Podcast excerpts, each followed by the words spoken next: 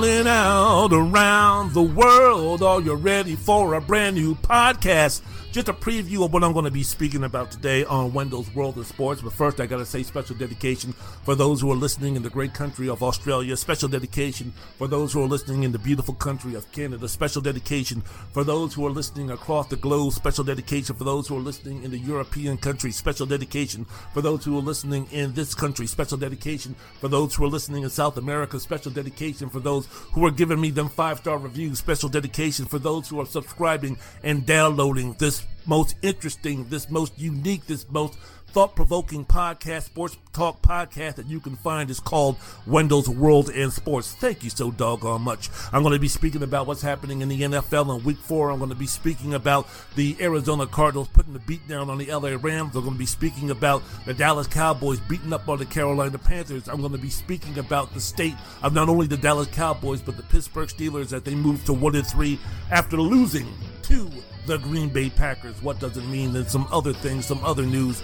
of the NFL I'm going to be putting down. And as I continue to dance in the street like Martha and the Vandellas, as I continue to dance on the ceiling like Lionel Richie, because that's the enthusiasm that I bring to the table each and every week when putting down the thoughts and opinions of my podcast. Moving over to college football, the Georgia Bulldogs, the Alabama Crimson Tide, who have separated themselves from the rest of the pack in terms of who are the best teams in college football. But man, what are we going to do about Oklahoma? Man, what are we going to do about Penn State? Man, what are we going to do about Iowa? And man, what are we going to be doing about Cincinnati? How seriously, how much respect, and I'm speaking about Otis Redding respect, not Aretha Franklin respect. How much respect than that Cincinnati going to get after this victory, after uh, the beatdown or after the game that they put on Notre Dame, a game that was clearly evident that Cincinnati was better. Time will tell when the chips fall what the committee,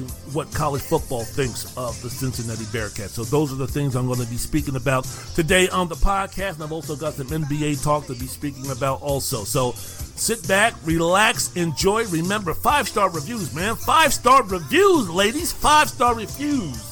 That's what I need on Wendell's World of Sports podcast. Are you ready? Are you ready? Let me say it one more time. Are you ready? Then come on, bring up my intro and let's go.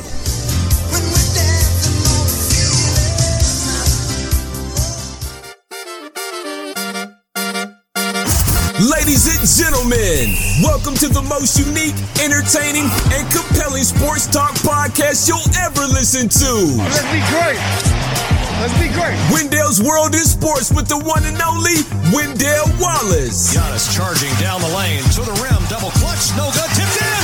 Giannis tipped it home. Subscribe, rate, and review anywhere and everywhere you listen to this and all your favorite podcasts. And now, from Washington, D.C. metropolitan area, Rip, Roy, and ready to rumble, Wendell Wallace.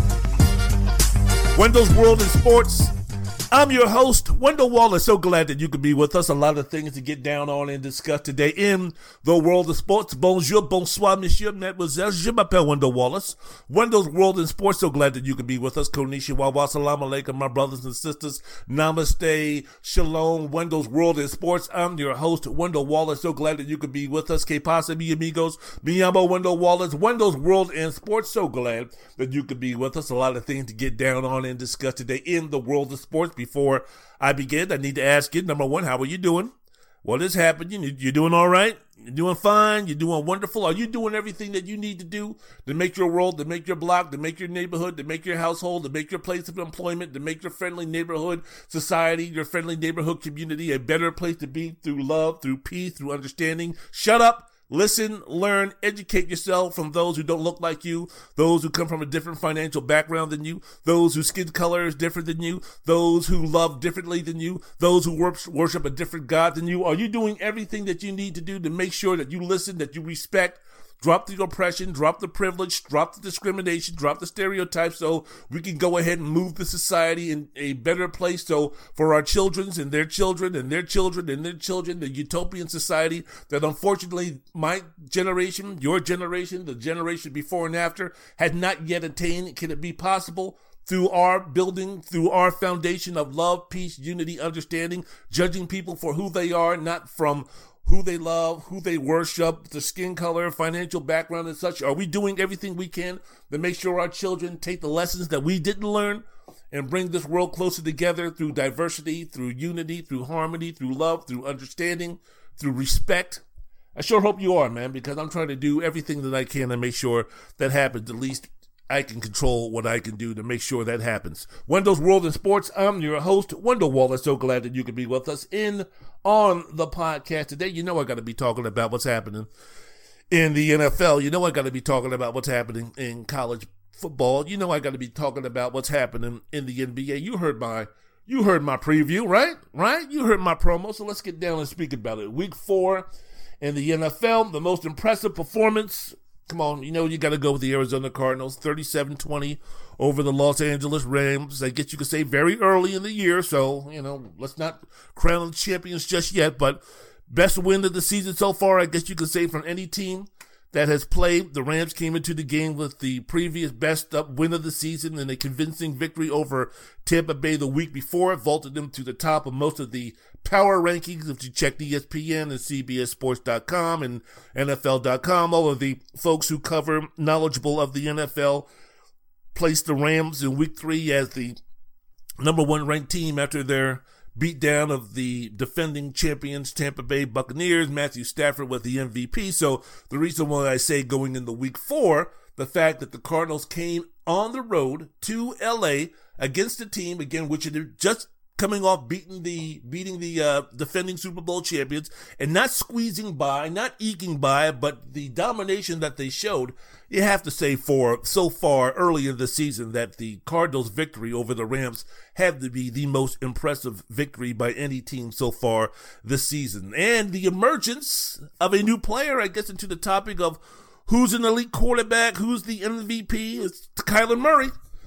New MVP after four weeks, outplayed the MVP after three weeks. Matthew Stafford against the uh, Rams. Murray, man, he was great. He was really good. Passed for 268 yards, 24 to 32, two touchdowns, no interceptions, ran for 39 yards. Now, I know I'm sitting here and I'm saying, man, you know, Kyler Murray MVP, this, that, and the other. After four, you know, after four weeks, I've said this before. The first six to eight weeks of the season for me, treat it like a preseason. I understand in the NFL that these games count. Gotcha. Understand that. But what I'm saying is in terms of trying to make a determination on who's good and who's the MVP and who's going to be that guy and who's going to be that team and which team is going to uh, be true Super Bowl contenders and which teams are going to be failures and all this type of stuff before you finally build that argument in terms of, okay, this is what I'm going with. Man, the NFL season is so long. Man, the NFL season is so grueling. Man, the NFL season is so unpredictable with just the wear and tear, the physical nature of the sport, the injuries that happen on the in the sport.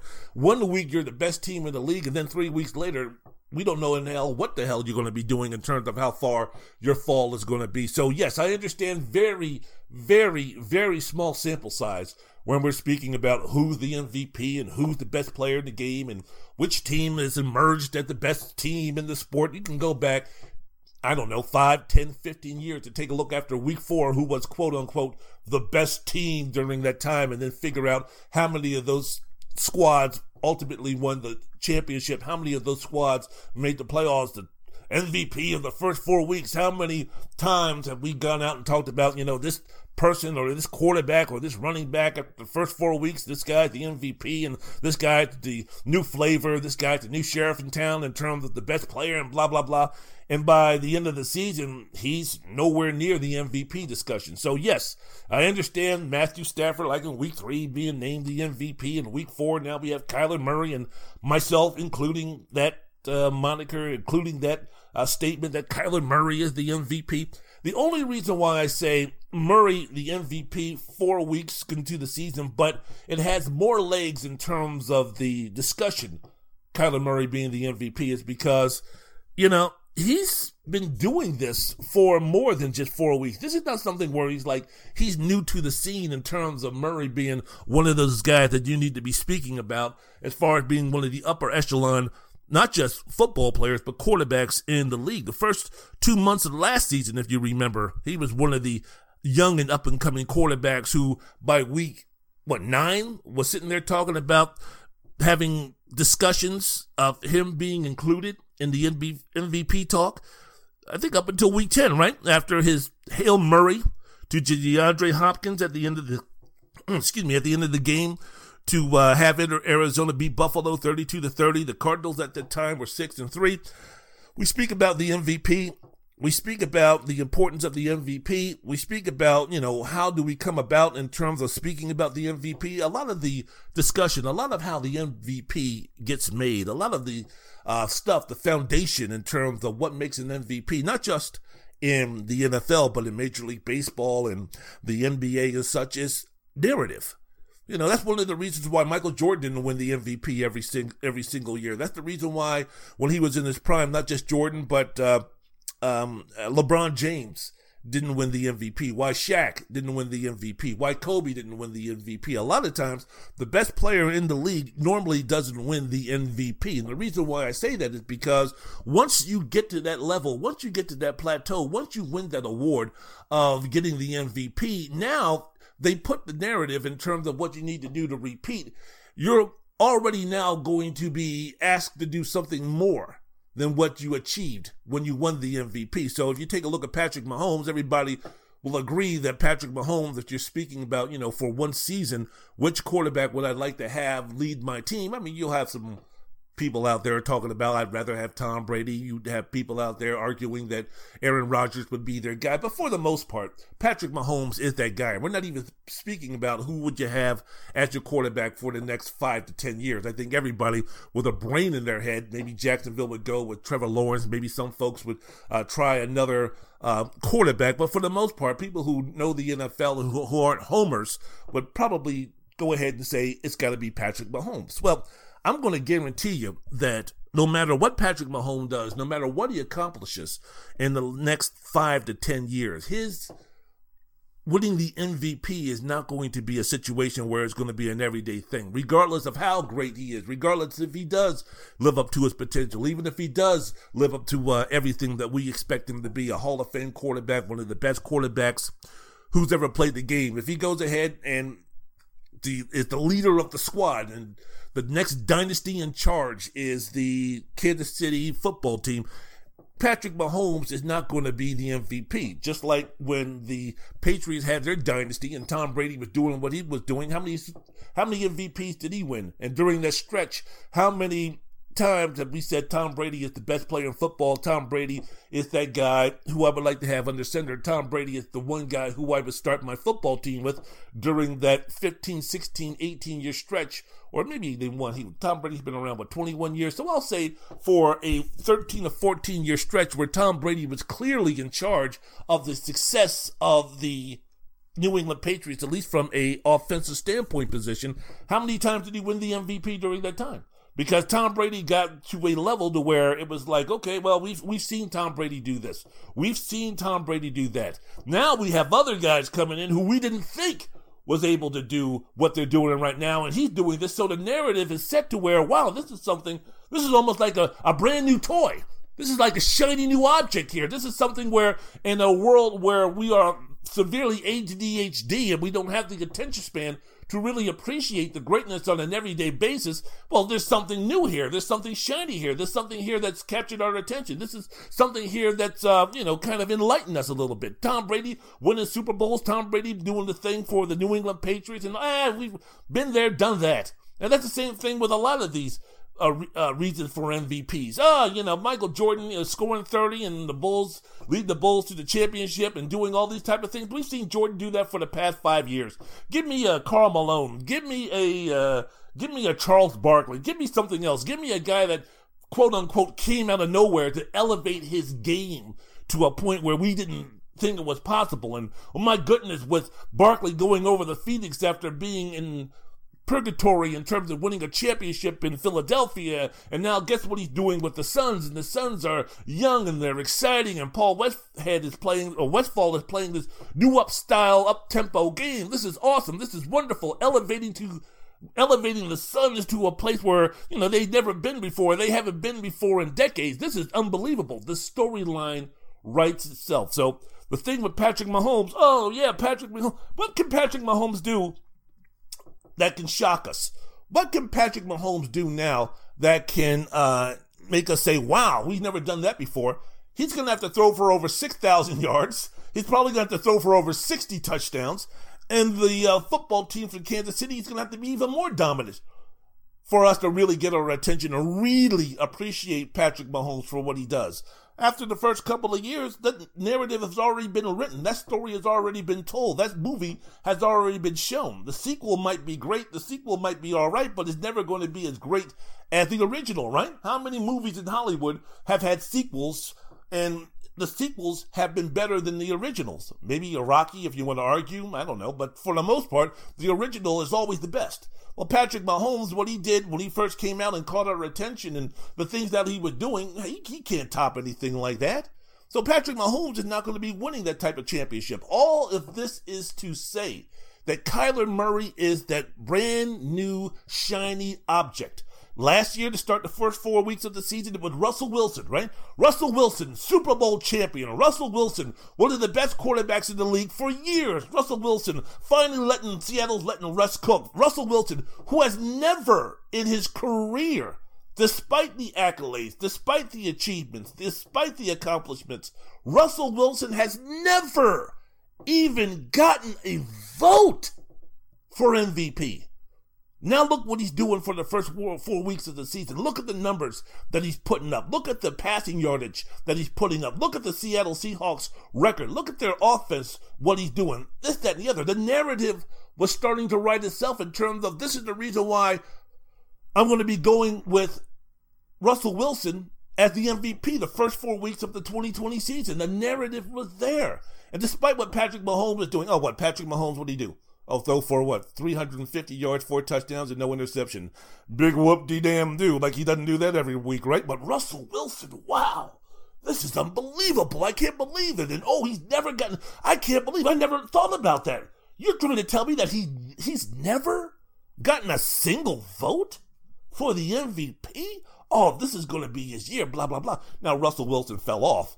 Aaron Rodgers emerged and he won the MVP, and Aaron Rodgers started building his narrative to where it was like, oh man, we got to give it to Aaron Rodgers, even though you could have easily given it to Patrick Mahomes for the year that he had. But, you know, th- that, that's the reason why I'm saying that right now, I think Kyler Murray has more legs if he continues to do what he's doing to take home that MVP. I, I'm not saying that in week four we should just go ahead and mark it down in ink, erasable, that we need to give the MVP to uh, Kyler Murray. But I think early on in this race, early on in this debate, when we're speaking about who's the MVP, I think Kyler Murray is a guy who's staying at number one could be there for the remainder of the season if he's con- continuing to do what he's going to be doing. Because as I mentioned before, before he had that injury, and uh, later on in that year, that he was the uh, guy who was uh, putting up some strong numbers, and he was on the uh, he was on the up and up in terms of you know getting serious consideration for the MVP. So Kyler Murray is not something where it's like this is just a four week sample, and all of a sudden now this is going to be a guy who I'm thinking I'm going to ride with, and there hasn't been any evidence before that Kyler Murray can do something like this. There, there's evidence there. And you take a look at the team, you take a look at the narrative, you take a look at the uh, teammates around him, you take a look at the offense, you take a look at the responsibility that Kyler Murray has to the success, the overall success of the Arizona Cardinals. I think that he's right there for, you know, a long term discussion about him being one of the leaders, being one of the prime candidates for the MVP of the 2021 season. Yes, even though we are only week four into what is a 17 game NFL season. Wendell's World in Sports. I'm your host, Wendell Wallace. So glad that you could be with us. Kyler Murray, perfect definition for what an MVP candidate is to me. You take a look at his importance, you know how much importance, responsibility, impact, overall impact this man has on the success of the team. No player, I said this before last uh, last season when I was speaking about Murray and uh, his emergence as a guy who we need to start paying attention to in terms of a consideration for MVP talk. No player outside of Russell Wilson, Aaron Rodgers, uh, I'm going to say Lamar Jackson. Lamar Jackson. No player out of those three has more responsibility to the overall success of the team than Kyler Murray. Yeah, I, I, I truly believe that. I think he had more impact on the success of the team even than someone like a Tom Brady or a, even a Patrick Mahomes, Justin Herbert, Dak Prescott, Josh Allen. I think that uh, I think that in terms of the overall success, if you take a look at all three phases of the franchises, you take a look at the coaching staff, you take a look at the scheme, you take a look at what's built around those players. Um, Russell Wilson, excuse me, uh, Kyler Murray doesn't have the type of defense that Tom Brady has. Patrick Mahomes or uh, Kyler Murray doesn't have all of the weaponry that Patrick Mahomes has, nor the coaching, if you're speaking about offensive coordinator and head coach. Uh, same thing with Justin Herbert. Dak Prescott has a running back. Dak, Dak Prescott has an offensive line. Dak Prescott has very uh, talented wide receivers. Kyler Murray doesn't. Josh Allen also is a guy who I think, while has a lot of responsibility, I think when you're speaking of MVP, my definition of what an MVP is doesn't have the responsibility that Kyler Murray has. So let me ask you, how how successful would the Cardinals be if Murray had to miss time? And the fact that the Cardinals have a backup in Colt McCoy who really wouldn't be the answer even in short even in the short term, that also goes into my MVP discussion. Yeah, what does a backup quarterback have to do with someone being the MVP? Again, it comes back to the success, the overall success of the team. If Kyler Murray goes down, that's the reason why Drew Brees, while as great as he was when Drew Brees went down, because of the organization, because of the coaching, because they had a backup quarterback like a Teddy Bridgewater, or a year, um, one year they had a Taysom Hill where they continued to win football games. It was manageable. It was possible when Drew Brees went down that they were able to stay afloat. That in some way, small way, would hurt Drew Brees in terms of if he was being highly regarded, seriously regarded, considered for an MVP. If Kyler Murray goes down, that's it. Done. Gonzo. Same thing with Green Bay and Aaron Rodgers. If Aaron Rodgers gets hurt, season's done. Expectations done. Dreams and hopes of winning a championship gone. Done because Justin Love ain't doing shit in terms of uh, guiding that Green Bay ship toward that island of Championshipville. Not happening. Same thing with Lamar Jackson. The backup quarterback for Arizona is Colt McCoy. I'm sorry if something happens to Kyler Murray and he has to miss four to six weeks. That's it. They're done. There is no defense to bail them out. There is no running game to bail them out. There is no adjustment to the offense to bail them out if Kyler Murray goes down, done in terms of the dreams and hopes and aspirations of the fans of the Arizona Cardinals and the organization of the Arizona Cardinals, hoping to get where they want to go in terms of winning a championship, in terms of being a championship contender. Done. So, Kyler Murray, the entire offense is built around that guy, around his skill set. How many times have we seen Kyler Murray bail out the Arizona Cardinals with his brain, with his feet, with his elusiveness. He's, uh, I guess you could say, he's a younger Russell Wilson, if you want to uh, put it that way. He maybe is a smaller, less arm strengthened Josh Allen, if you want to say that. So I, I think that in the overall scheme of things, I'm excited about watching Kyler Murray. I don't know if the man's going to win the MVP. I'm not going to put it here in week four that he's going to win the MVP. But I think, unlike some of the other players over the years who, after four weeks, we were yelling and screaming and dancing in the streets like Martha and the Vandellas, dancing on the ceiling like Lionel Richie about him winning the MVP or him being the odds on favorite to win the MVP and all that nonsense. And by week six, by week eight, he was old news. He was back page news. He was no longer being worthy of having a discussion about MVP news. I think Kyler Murray, as long as he can stay healthy, and that's with any MVP candidate, right? That's with any quarterback. That's with with any um, great football player who's important to their team, right? Always the uh, narrative of if he stays healthy, they has a shot. I don't think if Kyler Murray stays healthy, I don't know Aaron Rodgers, I don't know Patrick Mahomes, I don't know Josh Allen, I don't know Matthew Stafford is going to have enough juice to lap him or put him in the back burner, put him on the back burner in terms of MVP talk. I, am not saying that Aaron Rodgers or Mahomes and these guys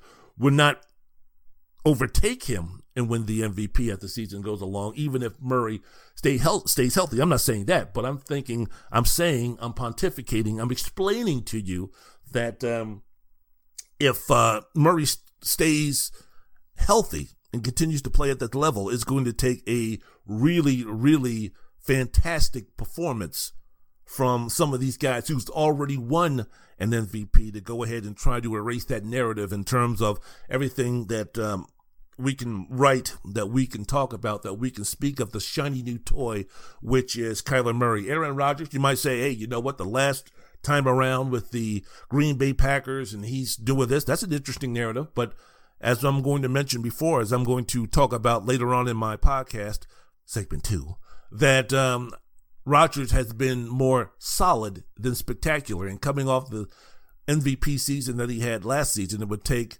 something even greater, even more spectacular to really get his name as far as, you know, wetting the lips of those who are speaking Aaron Rodgers for MVP for 2021. So again, he's been solid, but far from spectacular. So that narrative would be thrown out the window. As I mentioned before, Lamar Jackson, he's already won a Super Bowl. Excuse me, he's already won a, he's already won an MVP. Patrick Mahomes, been there, done that.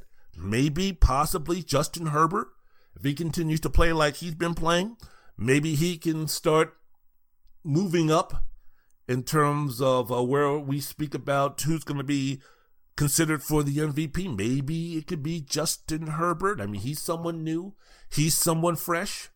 But uh, as of right now, I think it's uh, Kyler Murray. And as I mentioned before, staying healthy, Kyler Murray is going to be in that MVP discussion. When you talk about, when you speak about, when you bring up the discussion, who's the MVP, the first, second, third name, as far as players are going to be concerned, is going to be Kyler Murray. Wendell's World in Sports. I'm your host, Wendell Wallace. So glad that you could be with us. Speaking about Murray, one of the reasons why I think the Arizona Cardinals, as of right now, are the best team in the National Football Week or Football League. Yeah, yeah, yeah, yeah. I understand week four, but uh, great win this past uh, Sunday over the Los Angeles Rams. Other key players in the game who contributed against the Rams. AJ Green caught five passes for 67 yards, had a 41 yard TD pass. Chase Edmonds ran for 120 yards. James Conner rushed for two short scores. Arizona had 465 total yards of offense on 10 possessions and 75 plays, scored two touchdowns after the Ram turnovers,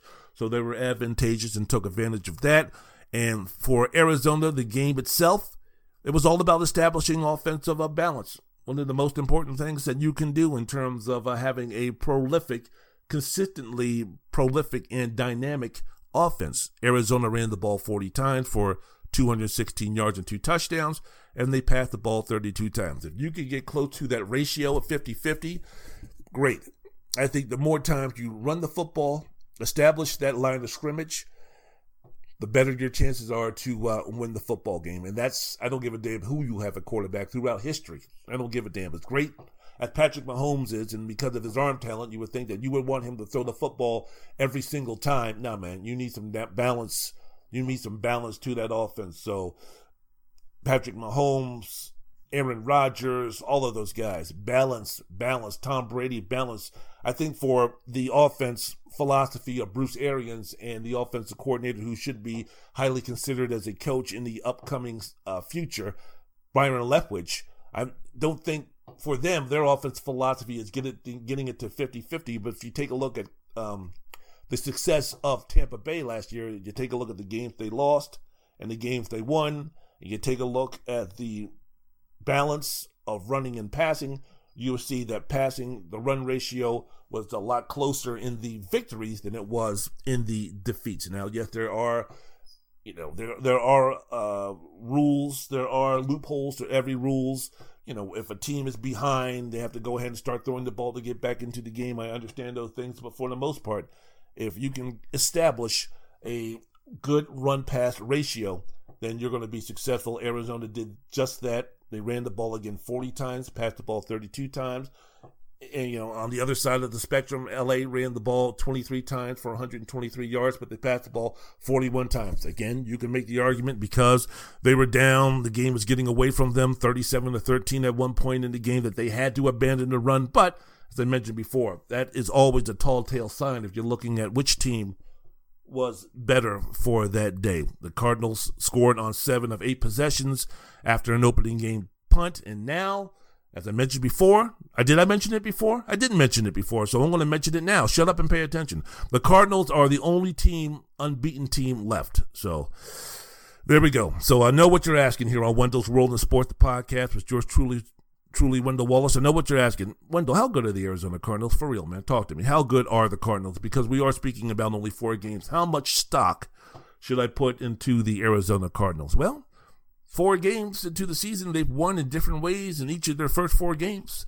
Won the season opener on the road against Tennessee. That was more about the defense, where Chandler Jones had five sacks. They held Derrick Henry to 58 yards on 17 carries. Then they went ahead and survived a missed field goal to beat Minnesota And its home, home opener, 40, uh, 34 to 33. Murray had a season high 400 yards, three touchdown passes. Then they played down to the competition from most of the game against Jacksonville before waking up on the road and winning 31 to 19. They were down 13 to 7. Remember that nonsense about uh, Kingsbury, Kliff Kingsbury, the head coach for AZ, trying the uh, 68 yard field goal attempt. Um, and re- return for a touchdown, like 109 yards at the end of the first half, and Jacksonville Jacksonville Jaguar fans were were, were, were, doing the funky chicken and doing the James Brown and doing the and play and dancing all up and down Jacksonville streets. And oh, oh my goodness, we're finally to get our first win. And even Urban Meyer was showing a little bit of life. But uh, after halftime, Arizona was like, man, screw this 24 to 6 picked off a uh, flea flicker attempt by Trevor Lawrence, which was the worst pass, which was the worst decision I've seen in a long time. And yes, that includes all the passes thrown by Jameis Winston, all the interceptions thrown by Jameis Winston. But that was one of the worst decisions, worst uh, passes that was thrown by Trevor Lawrence in some time. Returned it for a pick six. Started the started the um, excuse me started the uh, uh, comeback and Jacksonville fell. Arizona won 31 19. And then, of course, we have this game against the Rams where going on the road, coming up against a team in LA. I mean, maybe you could speak about they were maybe having an emotional letdown. Speaking of the Rams after that win at Tampa Bay or that win against uh, Tampa Bay, but still a division win like that on the road, extremely impressive. So moving forward, hey, there's some things on defense that the um, Cardinals have to shore up, especially in the running game department. Yes, they held Derrick Henry to 58 yards on 17 carries, but they've had some trouble, especially in the first half, stopping the run. When you're speaking about what Dalvin Cook did against them in um, in the game at Minnesota, and then the uh, game against the Rams. So you know, hey, coming up, the schedule for Arizona, San Francisco, at Cleveland, Houston, Green Bay Sunday Night Football at San Francisco, and then Carolina. We could be taking a look at a team in Arizona that you know if he, if they go ahead five and 0, 6 and 0, 7 and 0, maybe seven and one seven and two, eight and two, somewhere around there, eight and two, seven and three, somewhere around there. Hey man, that would be really good. That would be really good. Best evidence to see how good Arizona is during that stretch.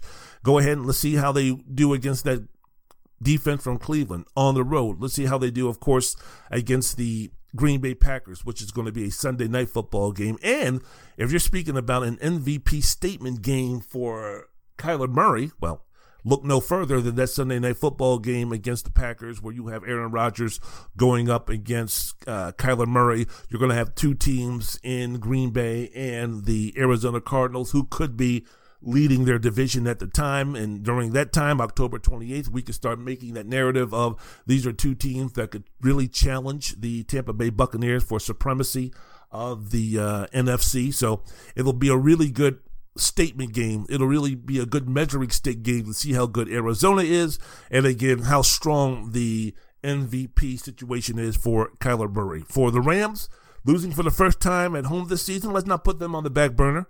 Was a hangover. Emotional win over Tampa Bay last Sunday took a toll out of them, but they'll be fine. They'll regroup. Mentioned before, every team has a bad loss in them. And um, for the Rams, it was this one. Matthew Stafford went 26 to 41, 280 yards for uh, two touchdowns, one interception. It was just an off game for the um, it was an off game for the um, Rams. But when you have that defense, when you have those playmakers, don't count out the Los Angeles Rams. They'll be they'll be back and they'll be back with a vengeance. So yeah, man, I'm, it was a really interesting week in terms of looking at the Arizona Cardinals, watching the Arizona Cardinals, evaluating the Arizona Cardinals. I'm not one of these, you know, guys who are going to go super deep and get nerdy with you in terms of uh, you know breaking down the offensive defense and all that kind of stuff. But from my layman's point of view of watching the games on Sunday and Monday and Thursday and doing my homework and seeing what I need to do to have uh, some type of education in terms of you know talking about the NFL. I could say as of week four, the best team so far in the NFL. I'm not saying that they're the best team in, that's going to be there in week six or week eight or week 15 or at the end of the season. Through the first four weeks of the season, the best team in this league are the Arizona Cardinals. Wendell's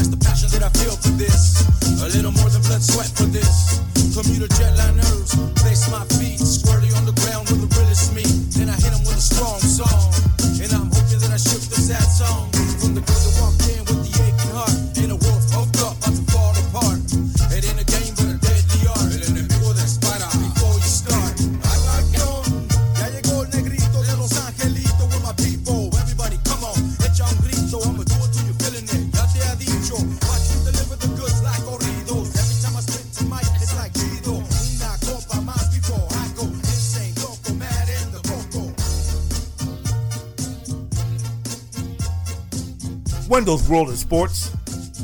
I'm your host, Wendell Wallace. So glad that you could be with us. Speaking about what went down in week four of the NFL. Also got some college football talk I want to get into.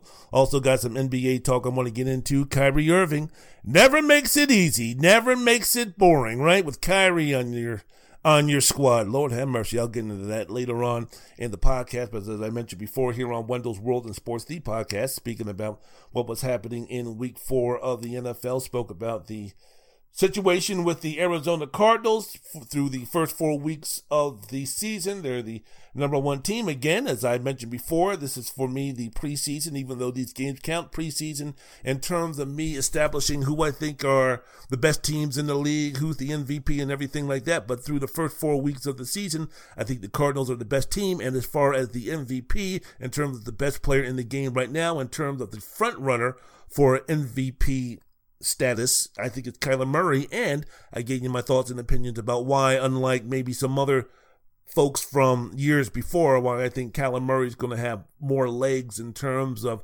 being in the MVP discussion as we go deeper into the season than maybe some of the players in recent past who has started strong and then faded very quickly as the season went along. Again, with the moniker, with the um, situation of if he can stay healthy, I think Kyler Murray, what he does, what he means for the Arizona Cardinals, and the opportunity that he'll have will be in the MVP discussion if everything is situated correctly. Wendell's World in Sports. I'm your host, Wendell Wallace. So glad that you could be with us. Some other things, some other situations, some other items to talk about concerning the NFL. Let's go ahead and talk about it, shall we? How good is Dallas? What are we talking about here with the Dallas Cowboys? Improved to 3 and 1 with a 36 28 victory over the previously unbeaten Carolina Panthers. Now you could say, ooh, previously unbeaten Carolina at 3 0, who beat the juggernauts, who beat the uh, dynasties of the NFL world, the Houston Texans, the New York Jets, and the Indianapolis Colts, who I think all three of those teams have what won three games combined. Ooh, wow! I was really buying into the Carolina Panthers as the next New England Patriots. Shit, but hey, you know what, man? With the defense that Carolina was uh, bringing to the table, ooh, against Davis Mills and um, Zach Wilson and J- Jameis Winston. Ooh, wow. Those three quarterbacks, the equivalent of Johnny Unitas, Joe Montana, and Tom Brady in his prime. Woo, a look at the Carolina Panthers. Oh my goodness. All right, y'all. Very funny, very funny. But hey, The number one defense is still the number one defense three weeks into the season, three weeks into the season. Get it, understand it. No one was crowning the Carolina Panthers defense, the 1984 Chicago Bears, the 19 no, the 1985 Chicago Bears in 84 they were pretty good too. So no one was saying that, but I mean, hey, you know what? They were doing what they needed to do. Dallas came in and said, "Yeah, 1984 Chicago Bears type defense, this motherfuckers." So it was a really good game. The Cowboys, you can say, are showing that they're elite. Are they elite in the in the NFC? Are we talking about it here the way the Cowboys are playing so far this season? Are they to the NFC East what Clemson football was to the Atlantic Coast Conference in years past? How much are how much is our thoughts and evaluations of the Carolina of the uh, Dallas Cowboys going to be skewed because they're going to be playing in the second worst division in the NFL, right behind the AFC South in the NFL? How much is beating up on the Washington Snyder Skins? How much beating up on the New York Giants and the Philadelphia Eagles to improve the Cowboys' record overall, or how much are we going to fall into the Kool Aid when we take a look at the records and say, "Wow, look at the Dallas Cowboys after ten games. They're seven and three. They're eight and two. Oh my goodness gracious!" Well, yes, yeah, shit. They're doing this against the inferior talent and teams of the NFC East. How good are they? Well, they beat the Carolina Panthers. Ooh, big fucking deal. They beat them at home too, 36 to 28. How good is that defense? How good is that running game? How good is Dak Prescott? How close to 100% is Dak Prescott? Has he superseded your expectations during that time? We will find out, but just going on the small sample size of the 2021 season with uh, the Cowboys, man, so far so good. You got to put them up there at least top 10, right? When you take a look at the power rankings, okay, they might not be the Buffalo Bills. Okay, they might not be the Arizona Cardinals. Okay, they might not be the Tampa Bay Buccaneers. Okay, they might not be the LA Rams. Okay, they might not be in that upper echelon, but damn, the way they're playing right now, you got to put them what in the top seven, in the top eight, somewhere between number six and number 10, right? Right? Don't you? So far, so good. Number one defense again. Yeah. Oh, New Orleans. Yeah, the Jets. Yeah, Houston. I get it. Damn. But the Cowboy did score 36 points, piling up 433 yards. Dak Prescott threw for four touchdown passes on only 22 attempts. Remember what I was talking about before? About balance? About having Prescott coming off of that injury in the game against Tampa Bay? Well, yeah, I understand no one tries to run on Tampa Bay because that front four is just too big and too solid, but still, having Prescott throw the ball 58 times, not a good recipe. So after that game, since that game, the balance on offense for Dallas has been exquisite through four touchdown passes on only 22 attempts. And Ezekiel Elliott, the return of the Zeke, return of the Zeke, ran 20 times for 143 yards with a score. The old Zeke Elliott seems to be coming back. Another balanced offensive attack. Ran the ball 34 times for 245 yards. Threw it 22 times for 188 yards. I don't give a damn who are you playing. If you're going to be running the ball and gaining 245 yards, I don't give a damn if you're playing the Kansas City football team. I don't give a damn if you're playing the defending champions, Tampa Bay Buccaneers. I don't give a damn. You're going to be winning football games you are going to be winning football games and you're running for 245 yards. I don't give a damn if your quarterback is Kyler Murray. I don't give a damn if your quarterback is Aaron Rodgers, Patrick Mahomes, or I don't give a damn if your quarterback is Davis Mills or flipping, I don't know, name another bad quarterback out there. Uh, Davis Mills or Jalen. Well, I can't say Jalen Hurts. He's all right. But you know what I get? You get my drift. It doesn't really matter who your quarterback is. If you're that proficient and that dominant on the ground, you're going to be winning football team, football games. See the uh, 2019 San Francisco 49ers. Defense for the Cowboys continues to improve. Have the Cowboys, you know, did they have 10 takeaways so far in four games? Second highest in the league, best in the NFC. Mm-hmm. Yeah, Dan Quinn getting it done. Everybody's talking about the Las Vegas Raiders with uh, Gus Bradley turning around a putrid, morbid uh, defense. The um, work that Dan Quinn has done with this defense. Now, again, this is you know a situation where you know you can't perform mir- miracles, but uh, he's got them playing at a pretty decent level, and young players like uh, Trevon Diggs and Micah Parsons have made a difference to the defense. I mean, this man Diggs had five interceptions in four games. Is he going to be able to keep this up? Probably not, but still.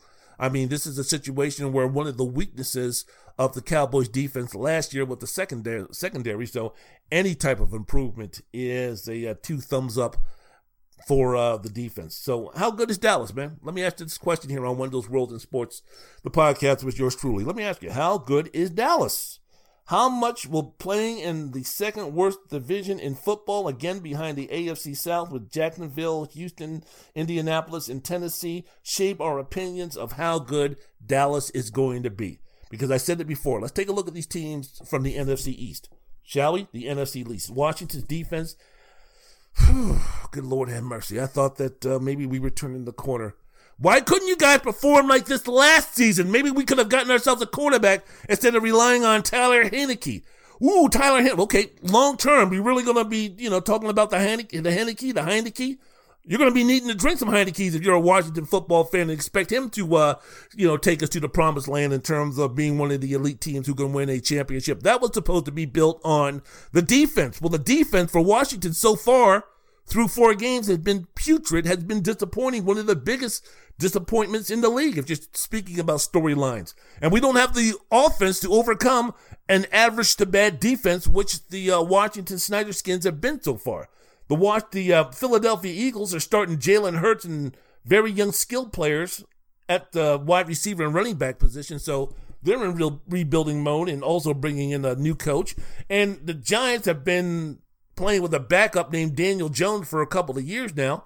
Saquon Barkley is not all the way back from the knee injury, and the defense that carried the Giants for a short stretch where they were, you know, being mentioned as playoff contenders or division contenders in the NFC least. Well, they haven't played anywhere close to the stretch of games that they played middle of the season last year. So right now they're what one and three. So you take a look at this league and you take a look at the Cowboys. Hey man, you know they're going to be munching on and they're going to be chewing up. They're going to be spitting out a lot of bad teams in that division. And because of that, their record should reflect that if they take care of business, if they do what they need to do. So again, how good is Dallas going to be? What's going to be your opinion of Dallas? Because we don't know what Carolina is going to be about. So we're speaking about, you know, a team whose biggest, whose best game of the season. Well, I'll say the best game of the season. I'll say it was a win against the Chargers. I was going to say it was the opening game vic, uh, loss against the uh, Tampa Bay Buccaneers, but they rebounded nicely and uh, beat the Chargers, who look like they're going to be a very good team, a contending team in the AFC. So I'll go ahead and label the victory over the uh, Chargers as one and the loss to the Tampa Bay Buccaneers as 1A. But, uh, you know, again, I'm asking you, tell me, answer me, please return my phone call, please return my text. How good are the Dallas Cowboys? How far are they going to go with a defense that will, I mean, how, let me put it this way. The offense is fine, but the offense is going to have to te- keep churning. If Dak Elliott and Ezekiel Elliott continue to play at this level consistently, and the offensive line, which has been great and is and are getting a couple of starters back, or is going to be getting a starter back to even strengthen their offensive line even more, how far can the offense take the Cowboys, and how much will the defense allow them to do that? Because with that running game, Tony Pollard has come in and has been an excellent um, uh, a back uh, complement to Ezekiel Elliott how are we going to be looking at the Dallas Cowboys as far as offensively is concerned? How much how much potency do the Cowboys need to have on offense to hide the stench of what still is an improving but still albeit average defense with the Cowboys? When the Cowboys defense comes back to earth, you don't go from worst to first. Um, as far as defense, offenses goes, especially with the lack of acquisitions that the Cowboys made on defense. So, yeah, they can improve schemes and coaching and technique and everything like that, and adding and drafting a few pieces here and there. But you're not going to go from worst to first. You're not going to go from how putrid and, and inept the Cowboys were on defense last season, all of a sudden becoming a team on defense to where the offense only needs to score somewhere between 21 and 28 points for you guys to be successful. So, how consistently potent if that running back, if that running game is that offensive line, is that uh, wide receiver and quarterback going to have to be for Dallas to make sure that uh, they stay elite, that they make sure that the Cowboy Cowboys as a team can go ahead and be competing for uh, titles and championships in the NFC. I think the NFC least is already theirs for the taking. Yes, four games into the season, I'm going to be pretty confident in saying that. But in terms of, you know, competing with the Tampa Bay Buccaneers and the LA Rams and the Green Bay Packers and teams like that, how good is that defense going to have to be going up to average to uh, get that offense to where it's like, hey, we can have that good balance and we can really compete for championships. Ezekiel Elliott in the running game again, I think is going to be the real keys. I know Prescott is back, and I know that he was the heart and soul of the team, but if that running game can continue to uh, produce like it's been producing, where you know after gaining only 33 yards on 11 carries in that opening game against Tampa Bay. Elliott has been, you know, the guy that uh, has been, you know, labeled as one of the best running backs in the league before the last uh, couple of seasons. He's averaged almost six yards per carry on 53 rushing attempts for for 310 yards in his last three games against the Chargers, against the Eagles, against the Panthers, and as a team against those three squads, the uh, Cowboys' running attack has gained 603 yards on 106 carries. There you go, man. There you go. There you go. There you go. And each of the games here, we're speaking about a team that has had the balance of having more rushes than passes. There we go. There we go. There we go. Dak and everybody else is at his best when they are establishing that run, which makes that play action pass even more potent. There we go. There we go. There we go. And you take a look at the next few games for Dallas here on Wendell's World and Sports, the podcast with yours truly, Wendell Wallace, and you see the New York Giants, and then you see a road game at New England, then a road game at Minnesota. Then they're back home for games against Dallas, excuse me, against Denver and Atlanta. And then before going on the road to play the Kansas City football team with the Cowboys, you could be looking at a team that's they're three and one right now. You could be looking at a team that's eight and two. You want to say glass half full, glass half empty? Even the biggest haters of the Cowboys, what are you going to be looking at realistically, without sounding like an idiot? Six and four? There's no reason why they shouldn't beat the Giants at home. Okay, New England, maybe if they continue to play the way they played against um, New England, I'll get into that game in just a second. All right. Maybe New England has a shot, but you know, maybe going on the road to Minnesota, maybe one of these games in this stretch, they have a you know a bad game, an off game, like all the teams do. Is it going to be against Denver at home? Is it going to be against Minnesota on the road? I don't know how badly they're going to have to play to uh, lose to Atlanta, the way that team is looking right now, especially on defense in the secondary. But yeah, man, take a look. The Giants, Patriots, Vikings, Broncos, Atlanta, and Kansas City. That's looking like eight and two to me. What do you think? Eight and two, six and four. And when you're speaking about the, I mean, even if the worst case scenario and they're six and four, is there anybody in the NFC least that's going to be taking advantage of a team in Cowboys that would be somewhat middling and disappointing if they are six and four? Can Washington turn it around? Can that defense get better? Can the Giants turn things around? Can Philadelphia grow up and take advantage of a situation if the Cowboys slip a couple of times during this stretch? I don't know. I wouldn't bank on it. I wouldn't bet on it. But um, it looks to me like this is a division for the Cowboys to uh, do some romping and some rolling, some rip roaring and ready to go towards the avenue, towards the city of Championshipville. So there you go. Wendell's World in Sports. I'm your host, Wendell Wallace. So glad that you could be with us. Ah, should we get into it? Let's get into it. I know people are t- speaking about this game to start things off, but the return of the Tom, game of the century, the year, the greatest game of all time the return of Tom. Tampa Bay, Tampa Tom versus the New England Belichicks. Oh, shucks. Oh, sucky, sucky now. Didn't really live up to the hype, but it was still worth watching. I thoroughly enjoyed the game. I was into the game. It was an enthralling game. The TV uh, ratings showed that also. The Bucs Patriots were the second most watched Sunday night football game ever, most watched since uh, 2012 with the highest share ever. In fact, the total average audience was around 28.5 million viewers, with 1.3 million of those watching on streaming. Woo! So it was the intrigue was there. I never said the game wasn't going to be intriguing. I never said that the game wasn't worth watching. I just took offense and was just like, come on, man, give me a fucking break about all of this super duper hype and all of these storylines trying to uh, stir up something that wasn't there. Like you need to watch the game this Sunday between the Bucs and the Patriots because Bill Belichick and Tom Brady fucking hate each other. It's like, like come on, man. I don't need that narrative to watch the game. It's a football game. The, the, the, the fact that Tom Brady is coming back to play his old team, that's good enough for me. I mean, you know, this is the game of the. This will decide who was the true person who, was responsible for the dynasty of the Patriots. Find out Sunday night. Was it Brady or was it Belichick? Come on, man. I mean, I don't need. I don't need that bullshit. I don't. I mean, I didn't vote for Donald Trump. You know, you can't. Fool, I'm, I'm not that stupid. You can't uh, throw that nonsense on me. I was interested in the game and had a good just natural organic intrigue of Tom Brady coming back playing his old team that he was there for 20 years and built the dynasty and built the greatest dynasty in sports. That was that was good enough for me. I didn't need any of this other ancillary nonsense, which was just based on bullshit. So uh, I, I was happy to watch the game. I thought it was again, it was an intriguing game. It wasn't the, you know, I don't know, it wasn't the um, Rocky Apollo Creed fight of the century, you know, two that everybody was was hoping it would be. Brady didn't throw for five touchdowns and 500 yards and then go to Bill Belichick's face, face and spit on him and say, yeah, fuck you, bitch.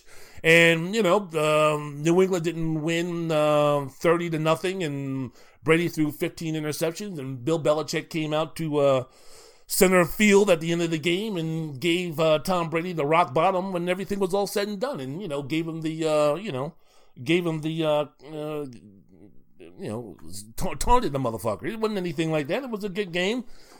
You know, it was a good game that was won by um, players other than Tom Brady, and uh, it was great.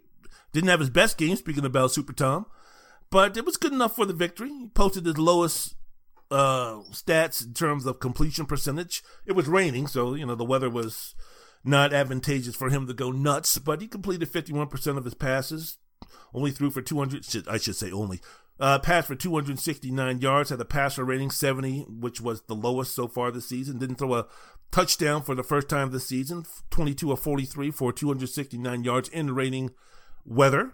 But he led the fourth quarter drive that led to Ryan Succop's getting the game winning 48 yard field goal with 237 left in the game and he broke Drew Brees' NFL passing yardage record, which is going to be nice, which will probably stand for about, I don't know, 12, 13 years before Patrick Mahomes throws for like 100,000 yards, and that'll be the end of that. But, uh, you know, it was also important because Brady, with the victory over New England, is now one of a few who have actually won, who have actually had a victory against every single team in the NFL. Brett Favre, Drew Brees, and Peyton Manning are the others. So, hey man, it was uh, it was a good game. The weather conditions forced Tampa to balance out their offense. So Brady threw the ball 43 times.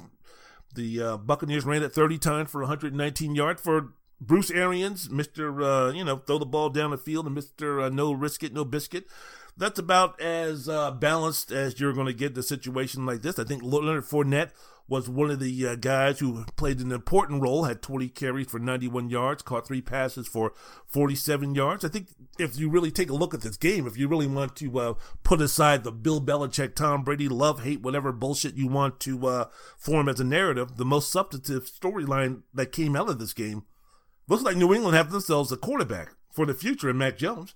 Now, is he going to be of the same ability if everyone reaches their potential? Is he going to be on the same stratosphere, say, as uh, Trevor Lawrence or a Zach Wilson or a Trey Lance or a Justin Fields? If all of these quarterbacks, including Mac Jones, max out on their potential? No, but he looks like a guy who could be a starting quarterback for a team that can win a championship. Sunday night, he went 31 for 40 for 275 yards, two touchdowns, one interception, even though there were a couple that could have been a couple of passes there that could have been intercepted. I'm thinking about uh, Devin White, who had a real good interception on a throw that was across the field that Mac Jones threw, and Al Michaels and Cris Collinsworth were going into there. Yeah, if this was a school paper, he would have gotten an F. The teacher would have wrote "See me" on it. Ha ha ha ha! But yeah, that was a bad pass. So. You know, he made some pretty bad passes, but you know, he picked up the blitz wells. Collinsworth was talking about how well he was reading the defense. The accuracy was there. Now, as he progresses in his career, you know, we're going to have to ask him to throw the ball down the field more because his pass, you know, his, his yards per pass was very low. I think it was somewhere around six, but uh, I think the overall, you know, deal with Mac Jones in the New England Patriots is the fact that man, those guys have found themselves a quarterback, and in the you know the really the first big game of his NFL career with all the hoopla and all the hype surrounding. I think Mac Jones was composed. I think Mac Jones played very well. Had nothing to do with well, he played at Alabama and he played in all those big games. No, no, no, no, no, no, no. When you're speaking about a game like this, um, whole another level, whole another universe, whole another country. So I think Mac Jones established himself as the quarterback for the future, and definitely, at the very least, it was the right decision. I think he is um, showing that it was the right decision for the Patriots to go ahead and move along with Mac Jones and let Cam Newton go. In fact, where was has, has Cam Newton gotten a job yet? Oh Lord, have mercy. When all the black folks on MSNBC going to be coming out there talking about the only reason why Cam Newton doesn't have a job is because he's black and the NFL likes to blackball black football players and take a look at Colin Kaepernick. So this is another example of a man, of a black man playing quarterback who should be in the league playing quarterback that's not playing quarterback because Cam Newton is a black man and this, that, and the other. I'm waiting for that narrative. I am waiting for that narrative. I am waiting for that narrative. and guess what, y'all? Y'all are wrong. Watch some sports. Watch Cam Newton play. This ain't 2015. I know what's coming, so I'm getting out my pushback on the the only reason why Cam Newton is surprising to me, right? Hmm, Cam Newton's not in the league. Cam Newton's not starting for a football team. Hmm, hmm, hmm. I wonder what the reason why that is, right? What's the skin color again? Hmm, hmm, hmm. I'm, I'm waiting for that bullshit, so I can be like, nah, wrong, wrong argument. That's a good argument. That's an argument that needs to be had, but wrong person when you're applying that argument to with Cam Newton. Wendell's World of Sports. I'm your host, Wendell Wallace. So glad that you could be with us speaking about some things that were happening in the NFL on Sunday. Let me see what else have we got here. Oh, yeah. Some teams that have yet to live up to expectation. What in the hell is going on with the Miami Dolphins? If things are going to be continuing this way, are they going to go ahead and punt on this season? Football term punt on this season, huh? Yeah, yeah. Look, I understand it's four games. It's four games. I know, I know what I just said. Who cares? You don't read into anything after four games. You never know. The Dolphins started off putrid a couple of years ago and they turned things around and almost made the playoffs. But this was a team that had expectations of making the playoffs, uh, at least really competing strongly for the playoffs. And for the second week in a row, second week week in a, in, the, in second week in a row, English Wendell, second week in a row, they look like the pro football version on offense of the Wisconsin Badgers, losing 27-17 at home. Miami put up 203 yards total offense, average four yards per carry or four yards per play. The week before that, they averaged four yards per play in an overtime loss to the Raiders against the Indianapolis Colts decent defense, but their defense has been injured, and they haven't been a team that uh, on defense that many people thought they would be. So, what are we going to do now about the um, Miami Dolphins moving forward here? Because that defense is good, but this offense is terrible. it's terrible. I, I, I don't see how, when, where, why with the personnel they have right now, where they're going to get better. Jacoby Brissett, the backup quarterback, subbing in for an injured Tua Tagovailoa 20 for 30, 199 yards, two touchdowns. Yeah, on paper, it looked pretty good. Then you realize that 123 of those yards came in the fourth quarter when Miami was down 20 to 3 and 27 to 10. Now, this is impressive. Running game was non existent for Miami, 16 carries, 35 yards of the team. Leading rusher with 8 carries, 23 yards, Malcolm Brown. How much longer, if you're a Miami fan, how much longer are you going to tolerate this? And if you're one of these guys on defense for Miami, how much longer are you going to be able to hold this shit up? Because this was the third consecutive game in which the Dolphins allowed at least 20 consecutive points. They lost 35 0 in week two to Buffalo, gave up 25 unanswered points last week in their loss at uh, Vegas, and then watched the 3 0 lead become 20 to 3 this uh, past Sunday against Indianapolis. What are we doing here? How, how, how? And oh, by the way, next week they play at Tampa Bay. Oh, great, wonderful. What are we going to do here, guys? What are we going to do? I'm, I'm, I'm, i already spoke about getting Deshaun Watson. But even if you go ahead and get Deshaun Watson, what does it mean? Uh, I, I, I, they, they, these guys need playmakers, man. These guys need playmakers. And they don't have any playmakers. Deshaun Watson can't throw it to himself. Deshaun Watson is already dealing with some shit right now. I mean, what, how, what what type of shape physically and mentally is Deshaun Watson in anyway? I mean, dealing with all of this uh, legal stuff. What, what what's his mindset? I mean, is he prepared? I don't know.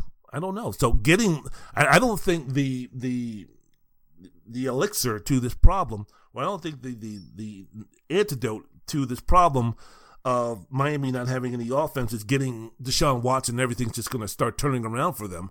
I think this season, damn man, I want to see this. I'm not going to say this after four games. I'm not, but so far, I'll say so far, I don't know what to do. No, I'm not the coach. I'm not the offensive coordinator. I'm not one of the three offensive coordinators. Don't know exactly. I'm not educated enough in the offensive schemes and game plans of uh, NFL football for me to go into the Miami Dolphins uh, off coaching offices and say, "Hey, fellas, this is what you need to do." But um, you know, is, is, is Tua going to be the guy that's going to solve all your problems? He was mediocre at best, middling at best. I, I went over all this with the Dolphins. I'm not going to go over with it again. It's just, you know, you, draft Jaden Waddle. Okay, Jaden Waddle would be a nice compliment as a, you know, as as a long, as a you know, as an over the top type of receiver. But Jaylen Waddle, how many speed receivers, how many Jaden Waddle-ish type guys? who rely on their speed as their biggest strength, as their biggest uh, reason for being out there. How many of those guys are number one receivers? How many of those guys are possession receivers? I mean, not not many, if any, throughout the annals of NFL history. Speed burners, the DeSean Jacksons of the world, they're not number one receivers. They're not possession receivers. You know, they're complementary receivers who can take the top off the defense. And you drafted him at number six and gave up draft picks to do it when you could have gotten Devonta Smith, second draft in a row where you might have whiffed big time. I mean, you already screwed up with um, drafting Tua over Justin Herbert, and now you're going to go ahead and you're going to miss at the wide receiver position with uh, the way Devonta Smith is looking. I don't know.